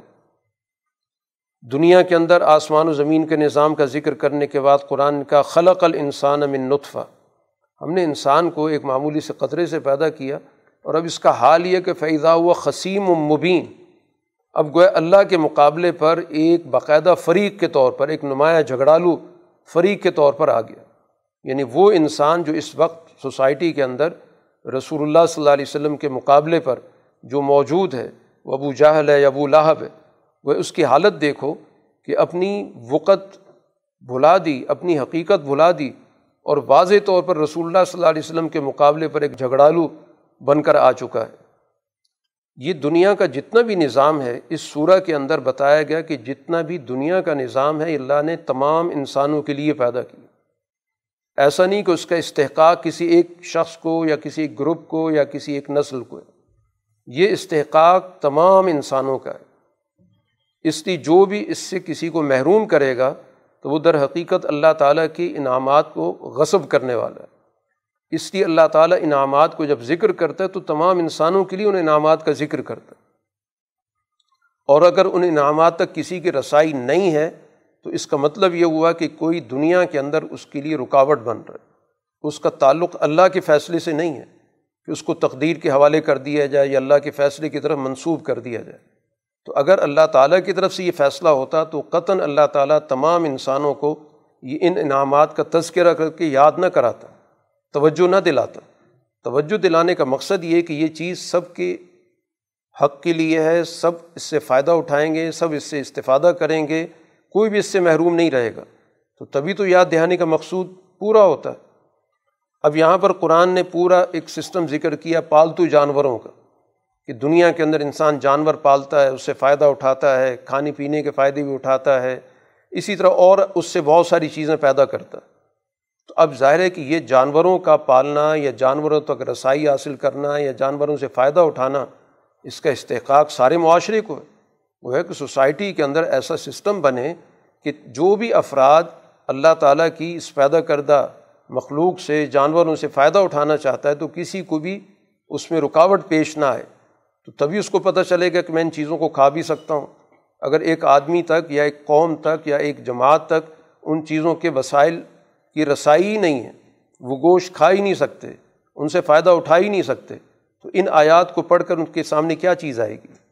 تو گویا آیات کا قرآن ذکر کر کے بتاتا ہے کہ انعامات سارے کے سارے غیر طبقاتی ہیں تمام انسانوں کے لیے اور ان تمام انعامات سے فائدہ اٹھانے کا استحقاق ہر انسان کو حاصل ہے اور یہ ساری ذمہ داری گویا انسانی نظاموں پر ہے کہ ان چیزوں تک انسانوں کی رسائی کو ممکن بنائیں اور اس سے انسان پوری طرح فائدہ اٹھا سکیں۔ تو اس لیے قرآن نے ان جانوروں کا ذکر کیا جن سے انسان بار برداری کا کام بھی لیتا ہے، ان سے فائدہ بھی اٹھاتا ہے، ان پہ سواری بھی کرتا ہے۔ یہ ساری چیزیں وہ بیان کی گئیں جس سے ساری سوسائٹی استفادہ کرتی ہے۔ زرعی نظام کا ذکر کیا گیا کہ اللہ نے آسمان سے پانی اتارا، اس پانی سے انسان فائدہ اٹھاتا ہے، اس سے درخت اگتے ہیں اور مختلف پیداوار ہوتی ہے۔ اس کے بعد قرآن کہتا ہے، ان نفی ظالی کا لایت القومی یتفکرون سوچنے والوں کے لیے اس کے اندر بہت کچھ موجود ہے۔ کہ وہ اس چیز پر غور کریں کہ یہ سارا جو نظام اللہ تعالیٰ نے بنایا ہے اس نظام کی حقیقت کیا ہے؟ اور اگر اس نظام تک اس کی رسائی موجود نہیں ہے، تو اس کا غور و فکر کہاں سے شروع ہوگا؟ غور و فکر تو ہمیشہ وہ کرتے ہیں جن تک ان چیزوں کی رسائی ہوگی۔ تو اگر انسانوں کی ان چیزوں تک رسائی نہیں ہے، ان کے کھانے پینے کی چیزوں تک رسائی موجود نہیں ہے، قرآن نے جیسے زراعت کا ذکر کیا، کچھ پھلوں کا ذکر کیا، تو اس کا مطلب یہ ہے کہ سوسائٹی کے اندر ان تمام چیزوں کی تمام لوگوں تک رسائی، یہ اللہ تعالیٰ کا بنیادی منشا ہے۔ تبھی تو اس کی بنیاد پر وہ اپنے انعامات کی یاد دہانی کرا رہا ہے یا اسی طرح فلکیاتی نظام سب انسانوں کے لیے اللہ نے بنایا دن رات کا نظام ہے، تمام انسانوں کے لیے سورج چاند کا نظام ہے، اس کے جو بھی فوائد، اثرات ہیں، تمام انسانوں کے لیے ہیں۔ زمین کے اندر پیداوار مختلف رنگا رنگ قسم کی پیدا کی ہے، تمام انسانوں کے لیے پیدا کی ہے۔ ان نفیز علی کا لایات القومی یاقلون لایت القومی یزکرون عقل رکھنے والوں کے لیے، نصیحت حاصل کرنے والوں کے لیے یاد دہانی حاصل کرنے والوں کے لیے تو اس میں بہت کچھ سوچنے، سمجھنے کی علامات اور سامان موجود ہے تو گویا یہ سارا سسٹم دنیا کے اندر اللہ تعالیٰ نے تمام انسانوں کے لیے بنایا یہ گویا کہ دین کا منشا ہے کہ وہ اس دنیا کے اندر ان تمام وسائل سے استفادے کا حق تمام لوگوں کو دیتا ہے اور سسٹم نے ظاہر اس کو یقینی بنانا ہوتا ہے۔ تو اگر کوئی اس پر کسی بھی وجہ سے قابض ہو جاتا ہے، کسی فکر کی اساس پر، سوچ کے اساس پر، طاقت کی بنیاد پر، تو یقیناً وہ اللہ تعالیٰ کی نعمتوں کا سب سے بڑا منکر ہے۔ اسی طرح بحری نظام کا ذکر کیا کہ اللہ تعالیٰ نے تمہاری اندر یہ بھی صلاحیت پیدا کر دی کہ تم سمندر سے، دریا سے اپنی خوراک حاصل کرتے ہو، تازہ گوشت لیتے ہو، پھر اسی طرح اس کے اندر تم سفر اختیار کرتے ہو دور دراز علاقوں کا۔ تو اس کا مقصد بھی یہ والی تب تغوم ان فضل ہی کہ اللہ تعالیٰ کے فضل کو تم تلاش کرتے ہو، کیونکہ دنیا کے اندر وسائل کی یہی آمد و رفت ہے کہ ایک جگہ کے وسائل دوسری جگہ پر، دوسری جگہ کی تیسری جگہ پر، ساری دنیا کے اندر وسائل، ساری انسانیت کے لیے ایک دوسرے کے کام آتے ہیں، کیونکہ ہر چیز ہر جگہ پہ موجود نہیں ہوتی۔ تو اس لیے تجارت کا نظام وجود میں آتا ہے، تاکہ تمام افراد اللہ تعالیٰ کی پیدا کردہ چیزوں سے فائدہ اٹھا سکیں۔ تو یہ سارا کام ظاہر ایک سسٹم کا ہے۔ تو اگر یہ ایسا نہیں ہو رہا اور قرآن اس کو بطور نعمت کے یاد کرا رہا ہے۔ تو یہی سوچنے کی چیز ہے کہ اللہ تعالیٰ کی نعمتوں تک رسائی میں کیا چیز رکاوٹ بن رہی ہے۔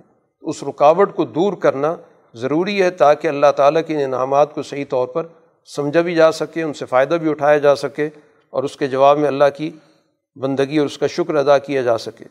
اسی طرح اللہ تعالیٰ نے یہاں پر پہاڑوں کے نظام کا، نہروں کے نظام کا، راستوں کے نظام کا یہ سارا تفصیل کے ساتھ اسی لیے ذکر کیا۔ کہ یہ سارے انعامات کل انسانیت کے لیے اور اس دنیا کے اندر ان وسائل سے، ان انعامات سے فائدہ اٹھانے کا حق سب کو دیا گیا۔ ایسا نہیں ہے کہ انعامات سے منہ موڑنا کوئی شریعت کا یا دین کا منشا ہے، یہ کسی اور کے لیے پیدا کیے ہیں۔ اگر کسی گروہ کے لیے پیدا کیے ہوتے تو قرآن اس کا ذکر کر دیتا کہ فلاں قوم کے لیے پیدا کیے، فلاں جماعت کے لیے، فلاں طبقے کے لیے پیدا کیے۔ یہ تو اللہ نے تمام انسانوں کو مخاطب کر کے ان چیزوں کی یاد دہانی کرائی ہے۔ اب ان تمام چیزوں کے بعد پھر اللہ تعالیٰ نے اپنے نظامی ربوبیت کی طرف توجہ دلائی ہے کہ جب تمام انسانوں کو دعوت توحید دی جا رہی ہے، ان انعامات کی اساس پر کہ الہکم الہ واحد، تو اگر انعامات سے محروم معاشرہ ہوگا، تو اس کو اس دعوت توحید کی طرف کیسے لایا جائے گا؟ ہمیشہ کوئی چیز بنیاد بنتی ہے دعوت کی، تو دعوت کی اساس تو یہاں پر وہ انعامات اور سوسائٹی کے اندر وہ وسائل جن سے انسان کی زندگی کے اندر بہتری پیدا ہوتی ہے، سہولت پیدا ہوتی ہے۔ ان کو بنیاد بنا کر قرآن حکیم نے ذکر کیا۔ فلزین اللہ امین بالآخرت قلوب و منکرتم وہم مستقبرون اب جو نتائج کے نظام پہ یقین نہیں رکھتے، آخرت کا مطلب یہ ہے کہ ہمارے اعمال کے نتائج کا ایک طے شدہ نظام ہے مقافات عمل کا ایک نظام ہے۔ تو اب جتنی بھی مستقبر ہیں، قرآن ذکر کرتا ہے، جن کے دلوں کے اندر تکبر ہے، دوسروں کو حقیر سمجھتے ہیں۔ جو دوسروں کو انسانیت کے درجے سے بھی نکال دیتے ہیں۔ تو پھر یقیناً یہ آخرت کے تو سب سے بڑے منکر یہی ہیں۔ ان کے دل جو ہے وہ حقائق سے بالکل ہٹے ہوئے ہیں۔ ان کے دلوں کے اندر گوئے سچائی کو قبول کرنے کے لیے کسی قسم کی پذیرائی موجود نہیں ہے۔ ان کے دلوں کے اندر ان چیزوں کے لیے اوپرا پن موجود ہے۔ اور جو ایمان والی جماعت ہے، قرآن اس کو اس دنیا کے انعام کا بھی تعارف کراتا ہے۔ قیل الزین تقو ماضا انزل ربکم؟ کہ اہل تقوا سے، اہل انصاف سے جو اللہ تعالیٰ کے سامنے اپنے آپ کو جواب دہ سمجھتے ہیں، اس کے راستے پر چلتے ہیں اور اس دنیا کے اندر اللہ تعالیٰ کے انعامات سے ہر آدمی کو مستفید کرنے کی فکر رکھتے ہیں۔ جب ان سے سوال ہوتا ہے کہ اللہ تعالیٰ نے کیا پیغام نازل کیا ماضا انزل ربکم؟ تو جواب میں وہ دیتے ہیں کہ کالو خیرہ اللہ نے بھلائی کا نظام نازل کیا۔ اور وہ بھلائی ظاہر ساری سوسائٹی کی ہے۔ اور اس کے بعد للزین احسن فی حاضح دنیا حسن جو بھی اللہ تعالیٰ کے پیغام کو اچھے انداز سے عمل میں لاتا ہے، اس کے سارے تقاضے پورے کرتا ہے، تو اس دنیا کے اندر بھی ان کے لیے بھلائی موجود ہے۔ اور آخرت کا گھر تو ظاہر اس سے بھی کہیں بہتر ہے۔ گویا دنیا کی کامیابی اللہ تعالیٰ نے اس جماعت کے لیے اس دنیا کے اندر متعین کی ہے۔ اس لیے دنیا کی کامیابی کو مکمل طور پر دین کے پیغام سے نکال دینا یہ قرآن کی بنیادی فکر نہیں ہے۔ تمام انبیاء کا مشن ذکر کیا گیا کہ دو نکاتی ایجنڈا ہر نبی کا رہا ہے، مشترکہ طور پر۔ باقی تو تفصیلات ہیں، اس میں کچھ نہ کچھ فرق ہو سکتا ہے۔ لیکن دو بنیادی باتیں تو ہر رسول کی تھیں۔ ان ابود اللہ وج تنب الطاغوت، کہ اللہ کی بندگی اختیار کرو اور اس کے مقابلے پر جو تاغوت ہے، اس سے دوری اختیار کرو۔ یعنی دو چیزیں یہ جمع نہیں ہو سکتیں۔ اگر اللہ کی بندگی کو اختیار کرو گے تو تاغوت سے دور رہنا پڑے گا۔ اگر تاغوت کا قرب حاصل کرو گے تو اللہ کی بندگی کا کوئی تصور نہیں۔ ان دونوں چیزوں کو کسی بھی صورت میں تم اکٹھا نہیں کر سکتے کہ ہم اللہ کی بات بھی مانتے ہیں اور تاغوت کی ہم نوائی بھی کرتے ہیں۔ اللہ کی بندگی کا لازمی نتیجہ یہ ہے کہ آپ کو تاغوت سے اجتناب برتنا ہوگا۔ اب اس دور کے اندر جو بھی تاغوت جس شعبے کے اندر بھی موجود ہوگا، چاہے وہ عقیدے کی بنیاد، فکر کی بنیاد پر ہے، چاہے وہ معیشت کی بنیاد پر ہے، سیاست کی بنیاد پر ہے، جو جو بھی اس کی شکلیں ہو سکتی ہیں۔ لیکن ایک بنیادی بات سمجھا دی گئی کہ اللہ کی بندگی کا دائرہ کل انسانی زندگی پر محیط ہے۔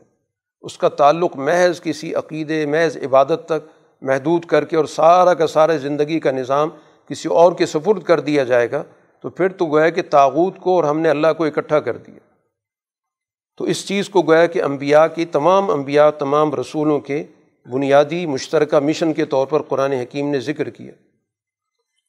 اب اس اعلیٰ مقصد کے لیے جو اللہ پر ایمان رکھتے ہیں، اس کی بندگی کا نظام قبول کرتے ہیں تاغو سے اجتناب کرتے ہیں، اب اس راستے میں ان کو مشکلات بھی پیش آتی ہیں۔ جیسے کہ رسول اللہ صلی اللہ علیہ وسلم پر ایمان لانے والی جماعت کو پیش آئے اور اس کے نتیجے میں ان کو پہلے مرحلے میں جماعت کے ایک حصے کو حفشہ بھی ہجرت کرنی پڑی۔ اب بظاہر اپنا گھر باہر چھوڑ کر جانا سمجھا یہ جاتا ہے کہ یہ تو بہت محرومی کی بات ہے۔ گویا یہ لوگ بیچارے کوئی دھتکارے ہوئے لوگ ہیں جن کو اپنے گھر کے اندر بھی رہنا نصیب نہیں ہوا۔ تو قرآن یہ کہتا ہے کہ جو ظلم کے نتیجے میں جن کو گھروں سے نکالا گیا، ان سے اللہ کا وعدہ ہے کہ لنوبوی انّم فت دنیا حسن ہم ان کو اس دنیا کے اندر ہی بہترین ٹھکانہ دیں گے۔ اس دنیا کے اندر ہی ان کو غلبہ عطا کریں گے۔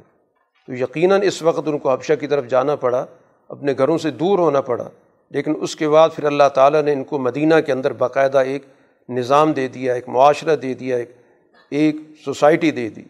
تو اس دنیا کے اندر ہی بہترین انداز سے ان کو ٹھکانہ دیا اور پھر اسی ٹھکانے، اسی جگہ سے پھر ان کو اللہ تعالیٰ نے مکہ کی طرف آنے کا اور اس پہ غالب ہونے کا موقع عطا کیا۔ اور آخرت کا اجر تو اس سے بھی بڑا ہے۔ قرآن حکیم آپ پر جو نازل ہو رہا ہے، اس کی یہاں پر دو بنیادی مقاصد کا ذکر کیا۔ ایک تو اس کتاب کی وضاحت آپ نے خود کرنی۔ ہے لتبین الناسی مانزل علیہم کہ رسول اللہ صلی اللہ علیہ وسلم اس قرآن کی وضاحت کر رہے ہیں، اس کی تشریح کر رہے ہیں، اس کے جو عملی تقاضے ہیں وہ متعین کر رہے ہیں۔ تو قرآن محض کوئی ایسی کتاب نہیں ہے کہ اس کی سوسائٹی سے کوئی کسی درجے کے اندر کوئی رشتہ، کوئی رابطہ نہ ہو۔ یہ تو نازل اس لیے کیا گیا کہ اب رسول اللہ صلی اللہ علیہ وسلم اس کی عملی شکلیں سوسائٹی کے اندر رکھ لیں۔ تو قرآن کا عملی نمونہ رسول اللہ صلی اللہ علیہ وسلم کی وہ زندگی ہے، وہ آپ کا اسوہ ہے، وہ آپ کا سسٹم ہے۔ اس لیے قرآن محض کوئی خیالی کتاب نہیں ہے کہ اس نے کوئی اپنے دنیا کے اندر کوئی نمونہ نہ پیش کیا ہو۔ تو سب سے پہلے گویا کہ رسول اللہ صلی اللہ علیہ وسلم نے اس کی جو بھی پرتیں تھیں وہ کھولیں، اس کی وضاحت کی، اس کا باقاعدہ ایک سسٹم بنایا۔ اور یوں گویا کہ مجسم نظام معاشرے کے اندر قرآن کا کھڑا کر دیا۔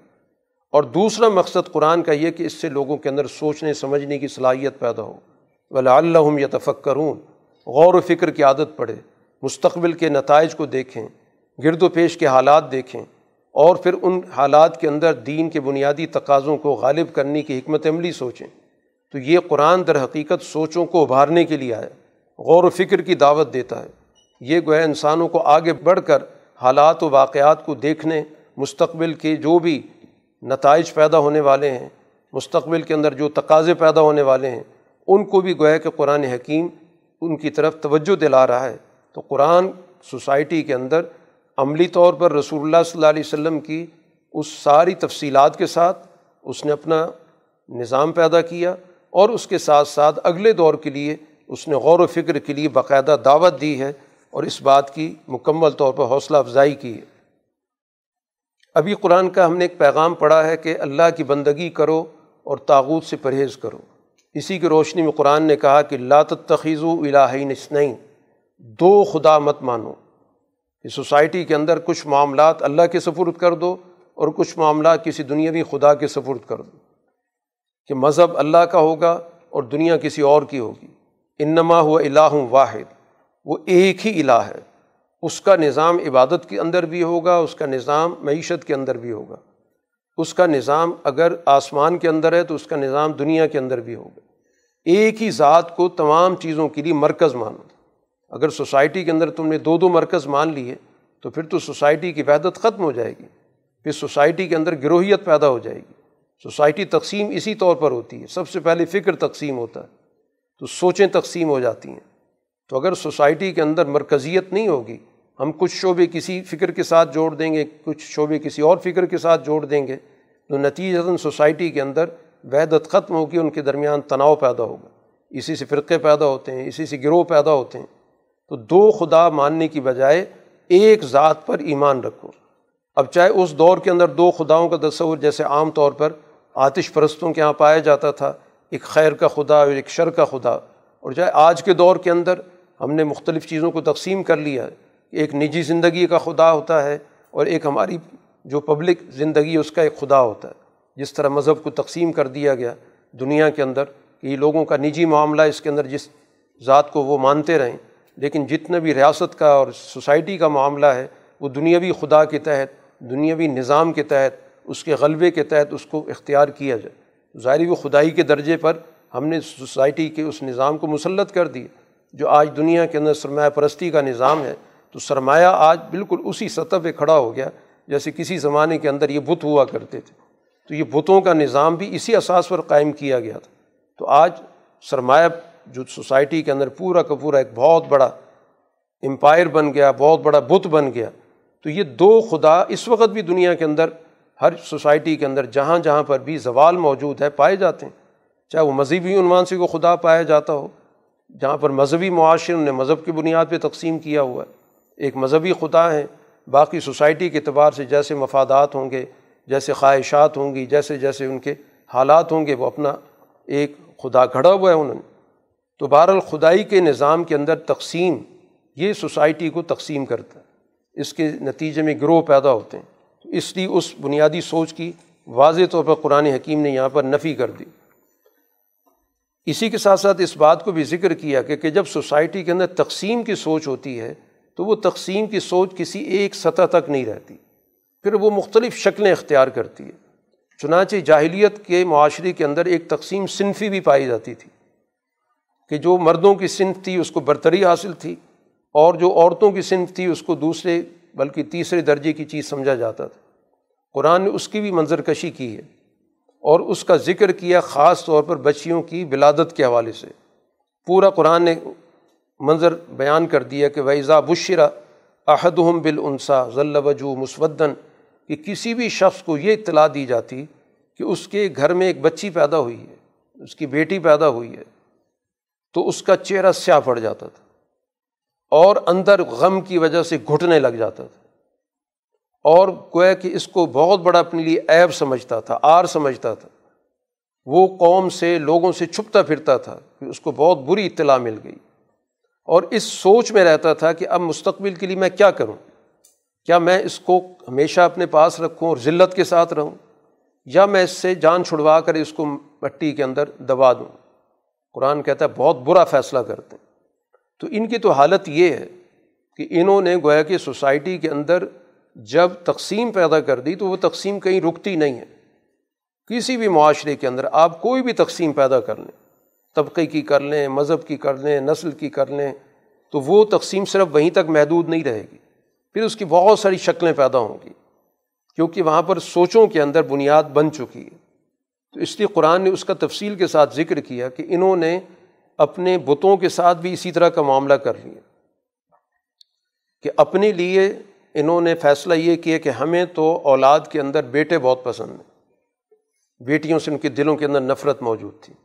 اور دوسری طرف جب اللہ کا ذکر کرتے تھے تو اللہ کے لیے ملائکہ کا جب رشتہ ذکر کرتے تھے کہ ان کو بیٹی کے طور پہ ذکر کرتے تھے کہ یہ اللہ کی بیٹیاں ہیں۔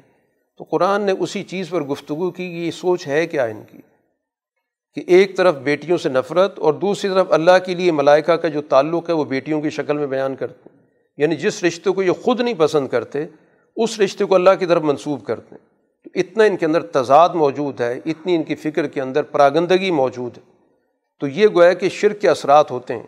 سوسائٹی کے اندر پھر کوئی فکر اپنی ایک ٹھوس بنیاد پہ نہیں کھڑی ہوتی۔ نہایت پراگندگی، انتشار اور اس کے اندر بہت سارے گنجلک چیزیں پائی جاتی ہیں۔ قرآن حکیم کی اس صورت کا چونکہ بنیادی مقصد یہی بتانا ہے کہ سوسائٹی کے اندر جتنی بھی موجود وسائل ہیں، قدرتی ہوں، معدنی ہوں، زرعی ہوں، انسان کے اپنے ہاتھ کے بنائے ہوئے ہوں، یہ تمام وسائل تمام انسانیت کے لیے ہیں۔ اس لیے اللہ تعالیٰ ان کو باقاعدہ اپنے انعام کے طور پہ ذکر کرتا ہے۔ اور کتاب اللہ نے ساری انسانیت کے لیے بھیجی ہے، تو یہ انعامات گویا تمام سوسائٹی کا حق ہیں۔ اس لیے قرآن حکیم کچھ مثالوں کے ذریعے اپنی بنیادی ہدایت کے پیغام کو سمجھاتا ہے۔ آسمان سے بارش کے نظام کا ذکر کر کے کہ اس کے ذریعے زمینیں آباد ہو جاتی ہیں۔ قرآن اس کا ذکر ایک معلوم حقیقت کے طور پہ تو کر ہی رہا ہے، لیکن اس کے ساتھ ساتھ یہ بھی بتانا مقصد ہے کہ قرآن بھی اسی طرح سوسائٹی کے اندر اللہ کی طرف سے آیا ہے اور اس مردہ سوسائٹی کو زندہ کرے گا، جیسے دنیا کے اندر بارش کا پانی مردہ زمینوں کو زندہ کرتا ہے۔ اسی طرح قرآن حکیم نے یہاں پر دودھ کو بھی بطور انعام کے ذکر کیا کہ اس کے پورے نظام پر غور کرو کہ کس طرح تمہیں ایک خالص دودھ خوشگوار طریقے سے میسر ہوتا ہے کہ ایک جانور ہے اور اس جانور کا اندرونی نظام قرآن نے ذکر کیا کہ وہ وہاں سے دودھ نکلتا ہے جس میں خون بھی اس جانور کا اندر موجود ہے، اس کے اندر اس کی غلازت بھی موجود ہے، لیکن سب کے باوجود وہ دودھ آلودہ نہیں ہوتا اور تمہارے پاس بڑے خالص طریقے سے پہنچتا ہے۔ یہ تو وہ چیز ہے جس سے ہر انسان واقف ہے، جو بھی اس سارے عمل کو سمجھتا ہے۔ اسی طرح گویا کہ رسول اللہ صلی اللہ علیہ وسلم بھی اس معاشرے کے اندر جد و جہد کر رہے ہیں، جس میں آلودگیاں بھی ہیں، جس میں گند بھی ہے۔ لیکن آپ کی اس جد و جہد کا جو نتیجہ ہے، وہ بالکل اسی طرح ظاہر ہوگا جیسے لبن خالص خالص دودھ ہوتا ہے۔ خود رسول اللہ صلی اللہ علیہ وسلم نے ایک حدیث کے اندر علم اور شعور کو دودھ سے مثال دی کہ آپ کو دودھ کا پیالہ پیش کیا گیا تو آپ سے پوچھا گیا، کیا تعبیر ہے آپ نے کہا؟ علم اور شعور؟ تو گویا رسول اللہ صلی اللہ علیہ وسلم کی جد و جہد بالکل اسی طرح سوسائٹی کے اندر، جیسے ایک دودھ انسان کو جسمانی طور پر تقویت دیتا ہے، تو یہ آپ کی جد و جہد آپ کی فکر، آپ کی سوچ، آپ پہ نازل ہونے والی وہی بھی اسی طرح اس معاشرے کو تقویت دینے والی ہے۔ اسی طرح قرآن حکیم نے کچھ پھلوں کا ذکر کیا، خاص طور پر جو اس دور کے اندر ان کا سب سے زیادہ استعمال تھا، ایک کھجور کا اور ایک انگور کا۔ اب اس کے دو طرح کے ان کا استعمال تھے۔ ایک استعمال تو یہ تھا کہ اس کے ذریعے وہ اپنی کوئی نشے آور چیزیں تیار کرتے تھے، شراب وغیرہ بناتے تھے، اور پھر اس کے ایک اچھا رزق بھی ہے، اس کو کھایا جائے، باقاعدہ استعمال کیا جائے۔ اس میں بھی قرآن نے کہا کہ اس میں بھی سوچنے والوں کے لیے نشانیاں موجود ہیں کہ اللہ تعالیٰ کے انعامات جو دنیا کے اندر موجود ہوتے ہیں، ان کا درست استعمال بھی انسان کر سکتا ہے اور ان کو ضائع بھی کر سکتا ہے۔ تو اس چیز کا قصور نہیں ہوتا۔ اصل میں تو انسان کا وہ استعمال کا انداز ہے جن کو خراب کر دیتا ہے۔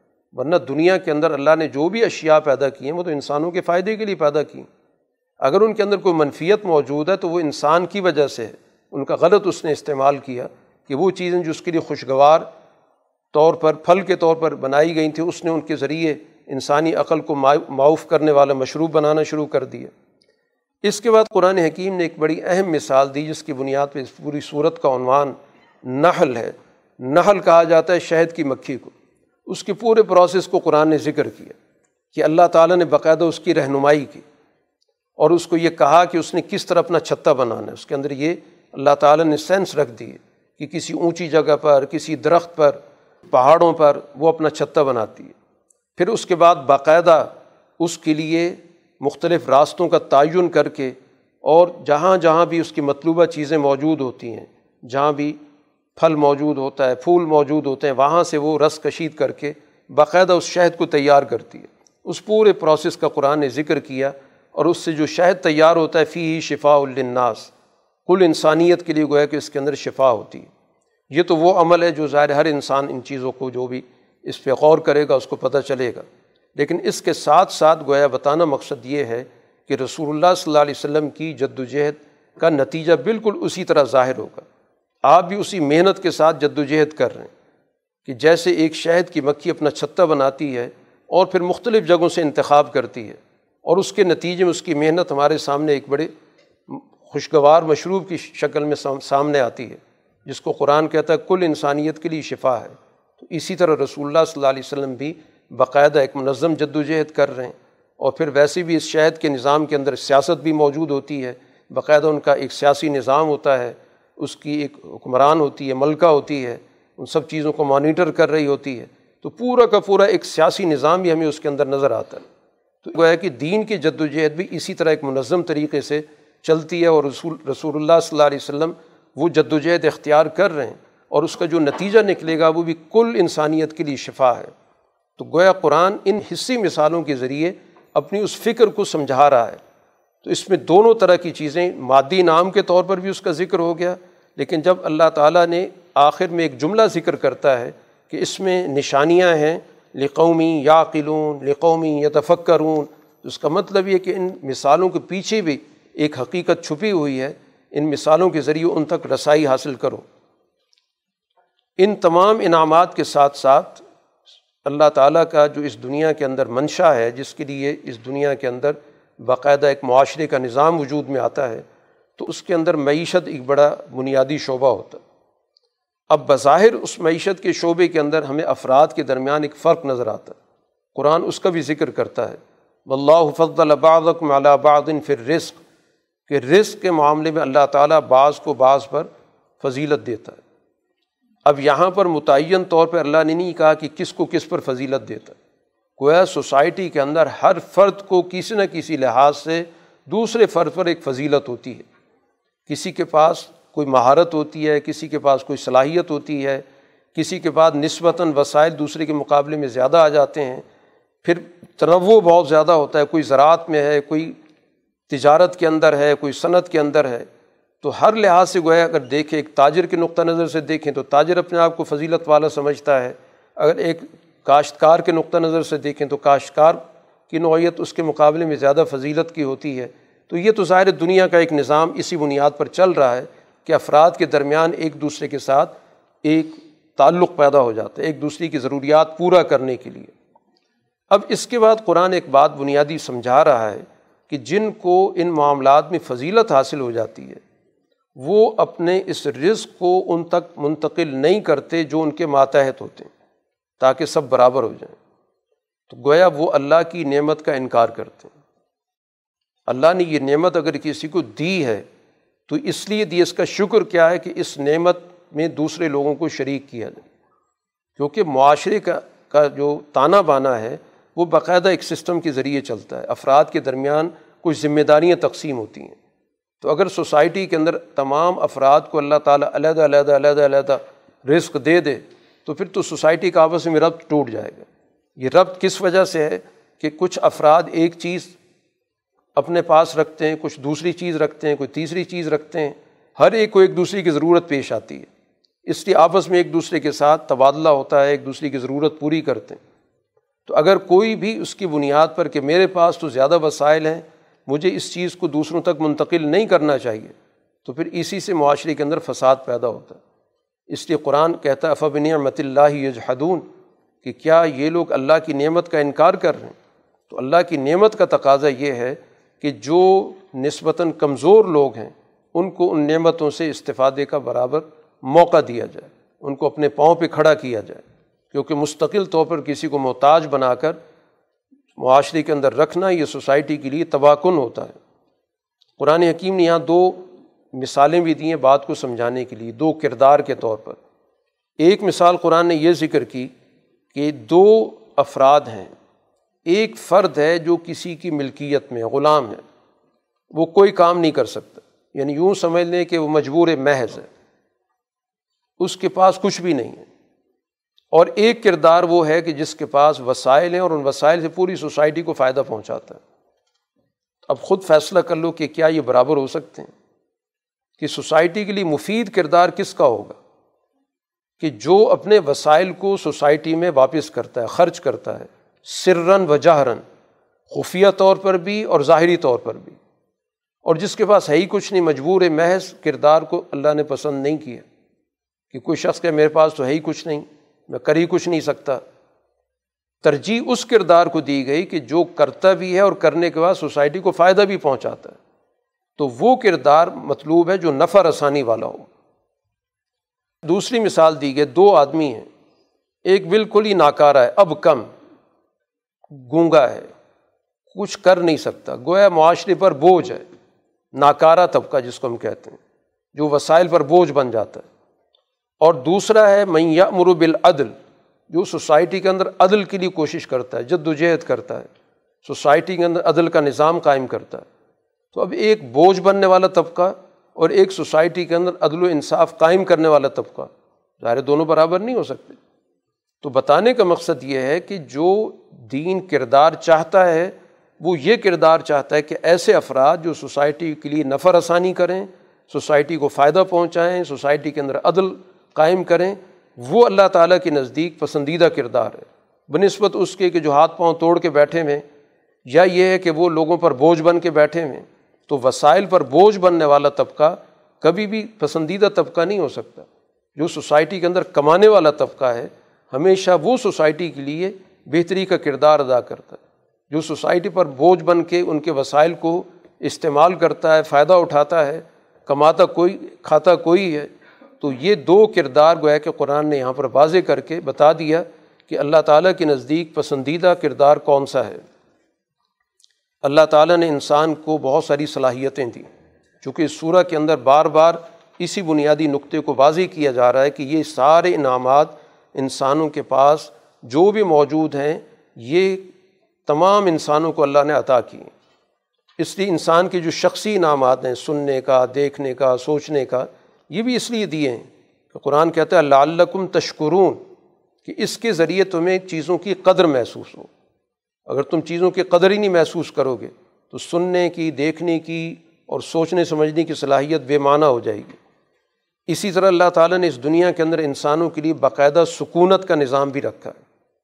گویا معاشرے کے اندر ہر آدمی کو باقاعدہ ایک مسکن ملنا، ایک گھر ملنا، جس میں وہ اپنی زندگی بسر کر سکے، اس کو بطور انعام کے ذکر کیا گیا۔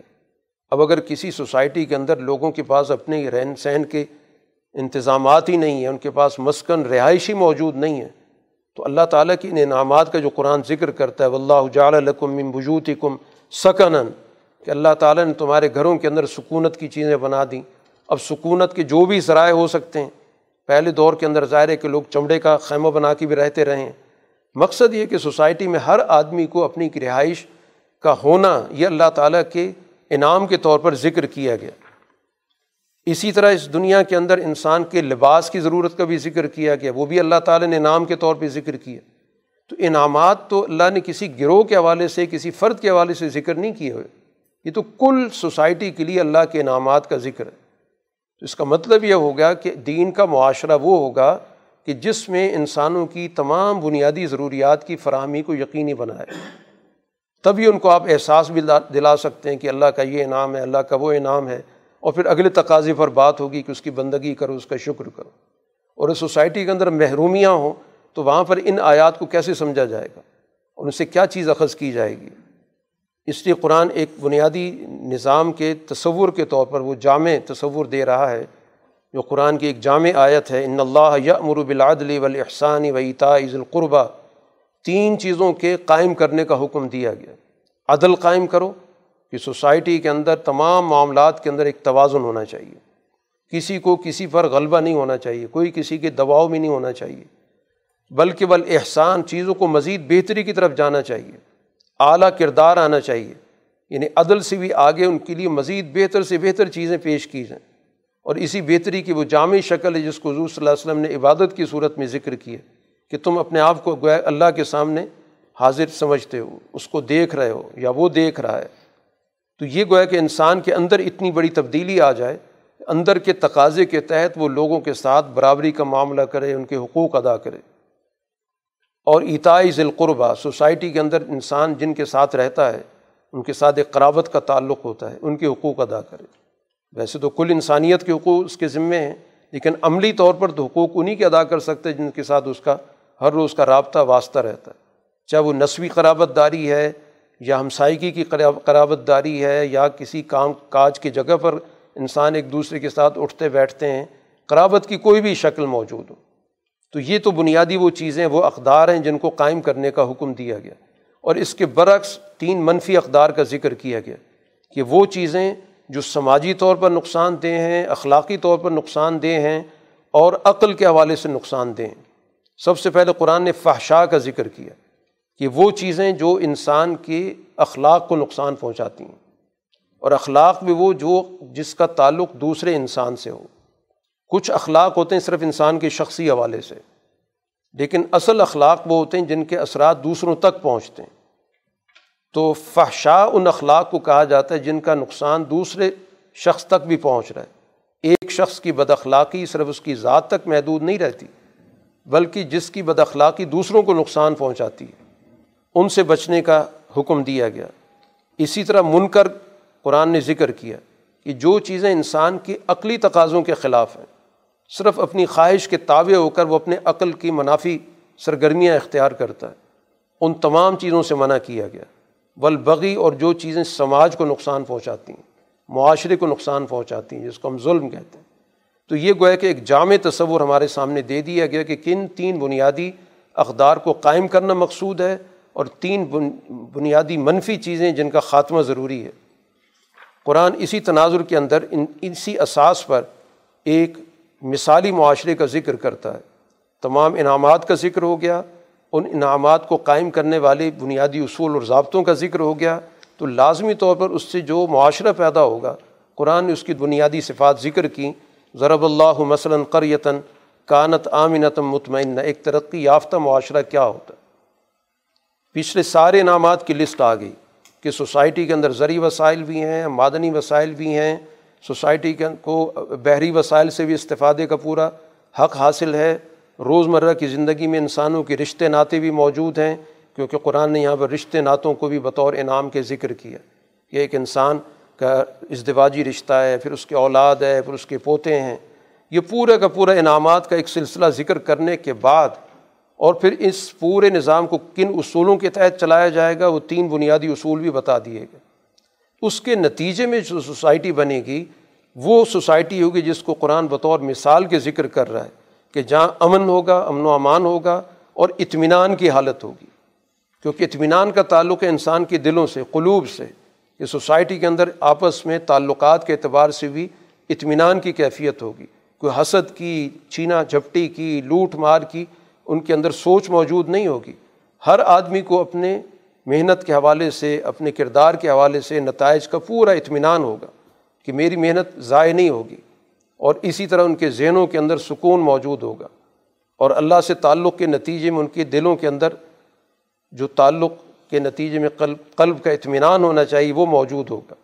تو ہر لحاظ سے اطمینان، سماجی اطمینان، عقل کا اطمینان، اخلاق کا اطمینان، قلبی اطمینان یا عطیہ رزق و رغدم من کل مکان۔ اب اس کے پاس جو بھی اس کی ضروریاتی زندگی ہیں، وہ ہر جگہ سے آ رہی ہیں۔ ضروریاتی زندگی کا تعارف کرا دیا گیا کہ یہ تمام ضروریاتی زندگی ہیں جو سوسائٹی کے اندر ہونی ضروری ہیں۔ یہ اب ظاہر ہے کچھ وسائل کسی جگہ پر ہوں گے، کسی دوسری جگہ پہ پیدا ہو رہے ہوں گے۔ اب کہیں پر وہ چیزیں جو بذات خود پیدا ہو رہی ہیں، انسان خود فائدہ اٹھا رہا ہے، وہاں موجود نہیں ہے تو تجارت کے ذریعے وہاں پر پہنچ رہی ہیں۔ تو ہر جگہ سے اس کے پاس رزق کی فراوانی۔ اور رزق تمام چیزیں چاہے اس کی خوراک کی ضرورت ہے، لباس کی ضرورت ہے، اس کی باقی دنیا کی جو بھی تقاضے ہیں۔ یہ گویا کہ مثالی معاشرہ ہے۔ اور جب انکار کر دیا جاتا ہے، ناشکری کی جاتی ہے ان انعامات کی، فکفرت بنعم اللہ۔ اللہ کے انعامات کی جب ناشکری کی جاتی ہے، وہ انعامات جن کی ساری تفصیل آ چکی ہے۔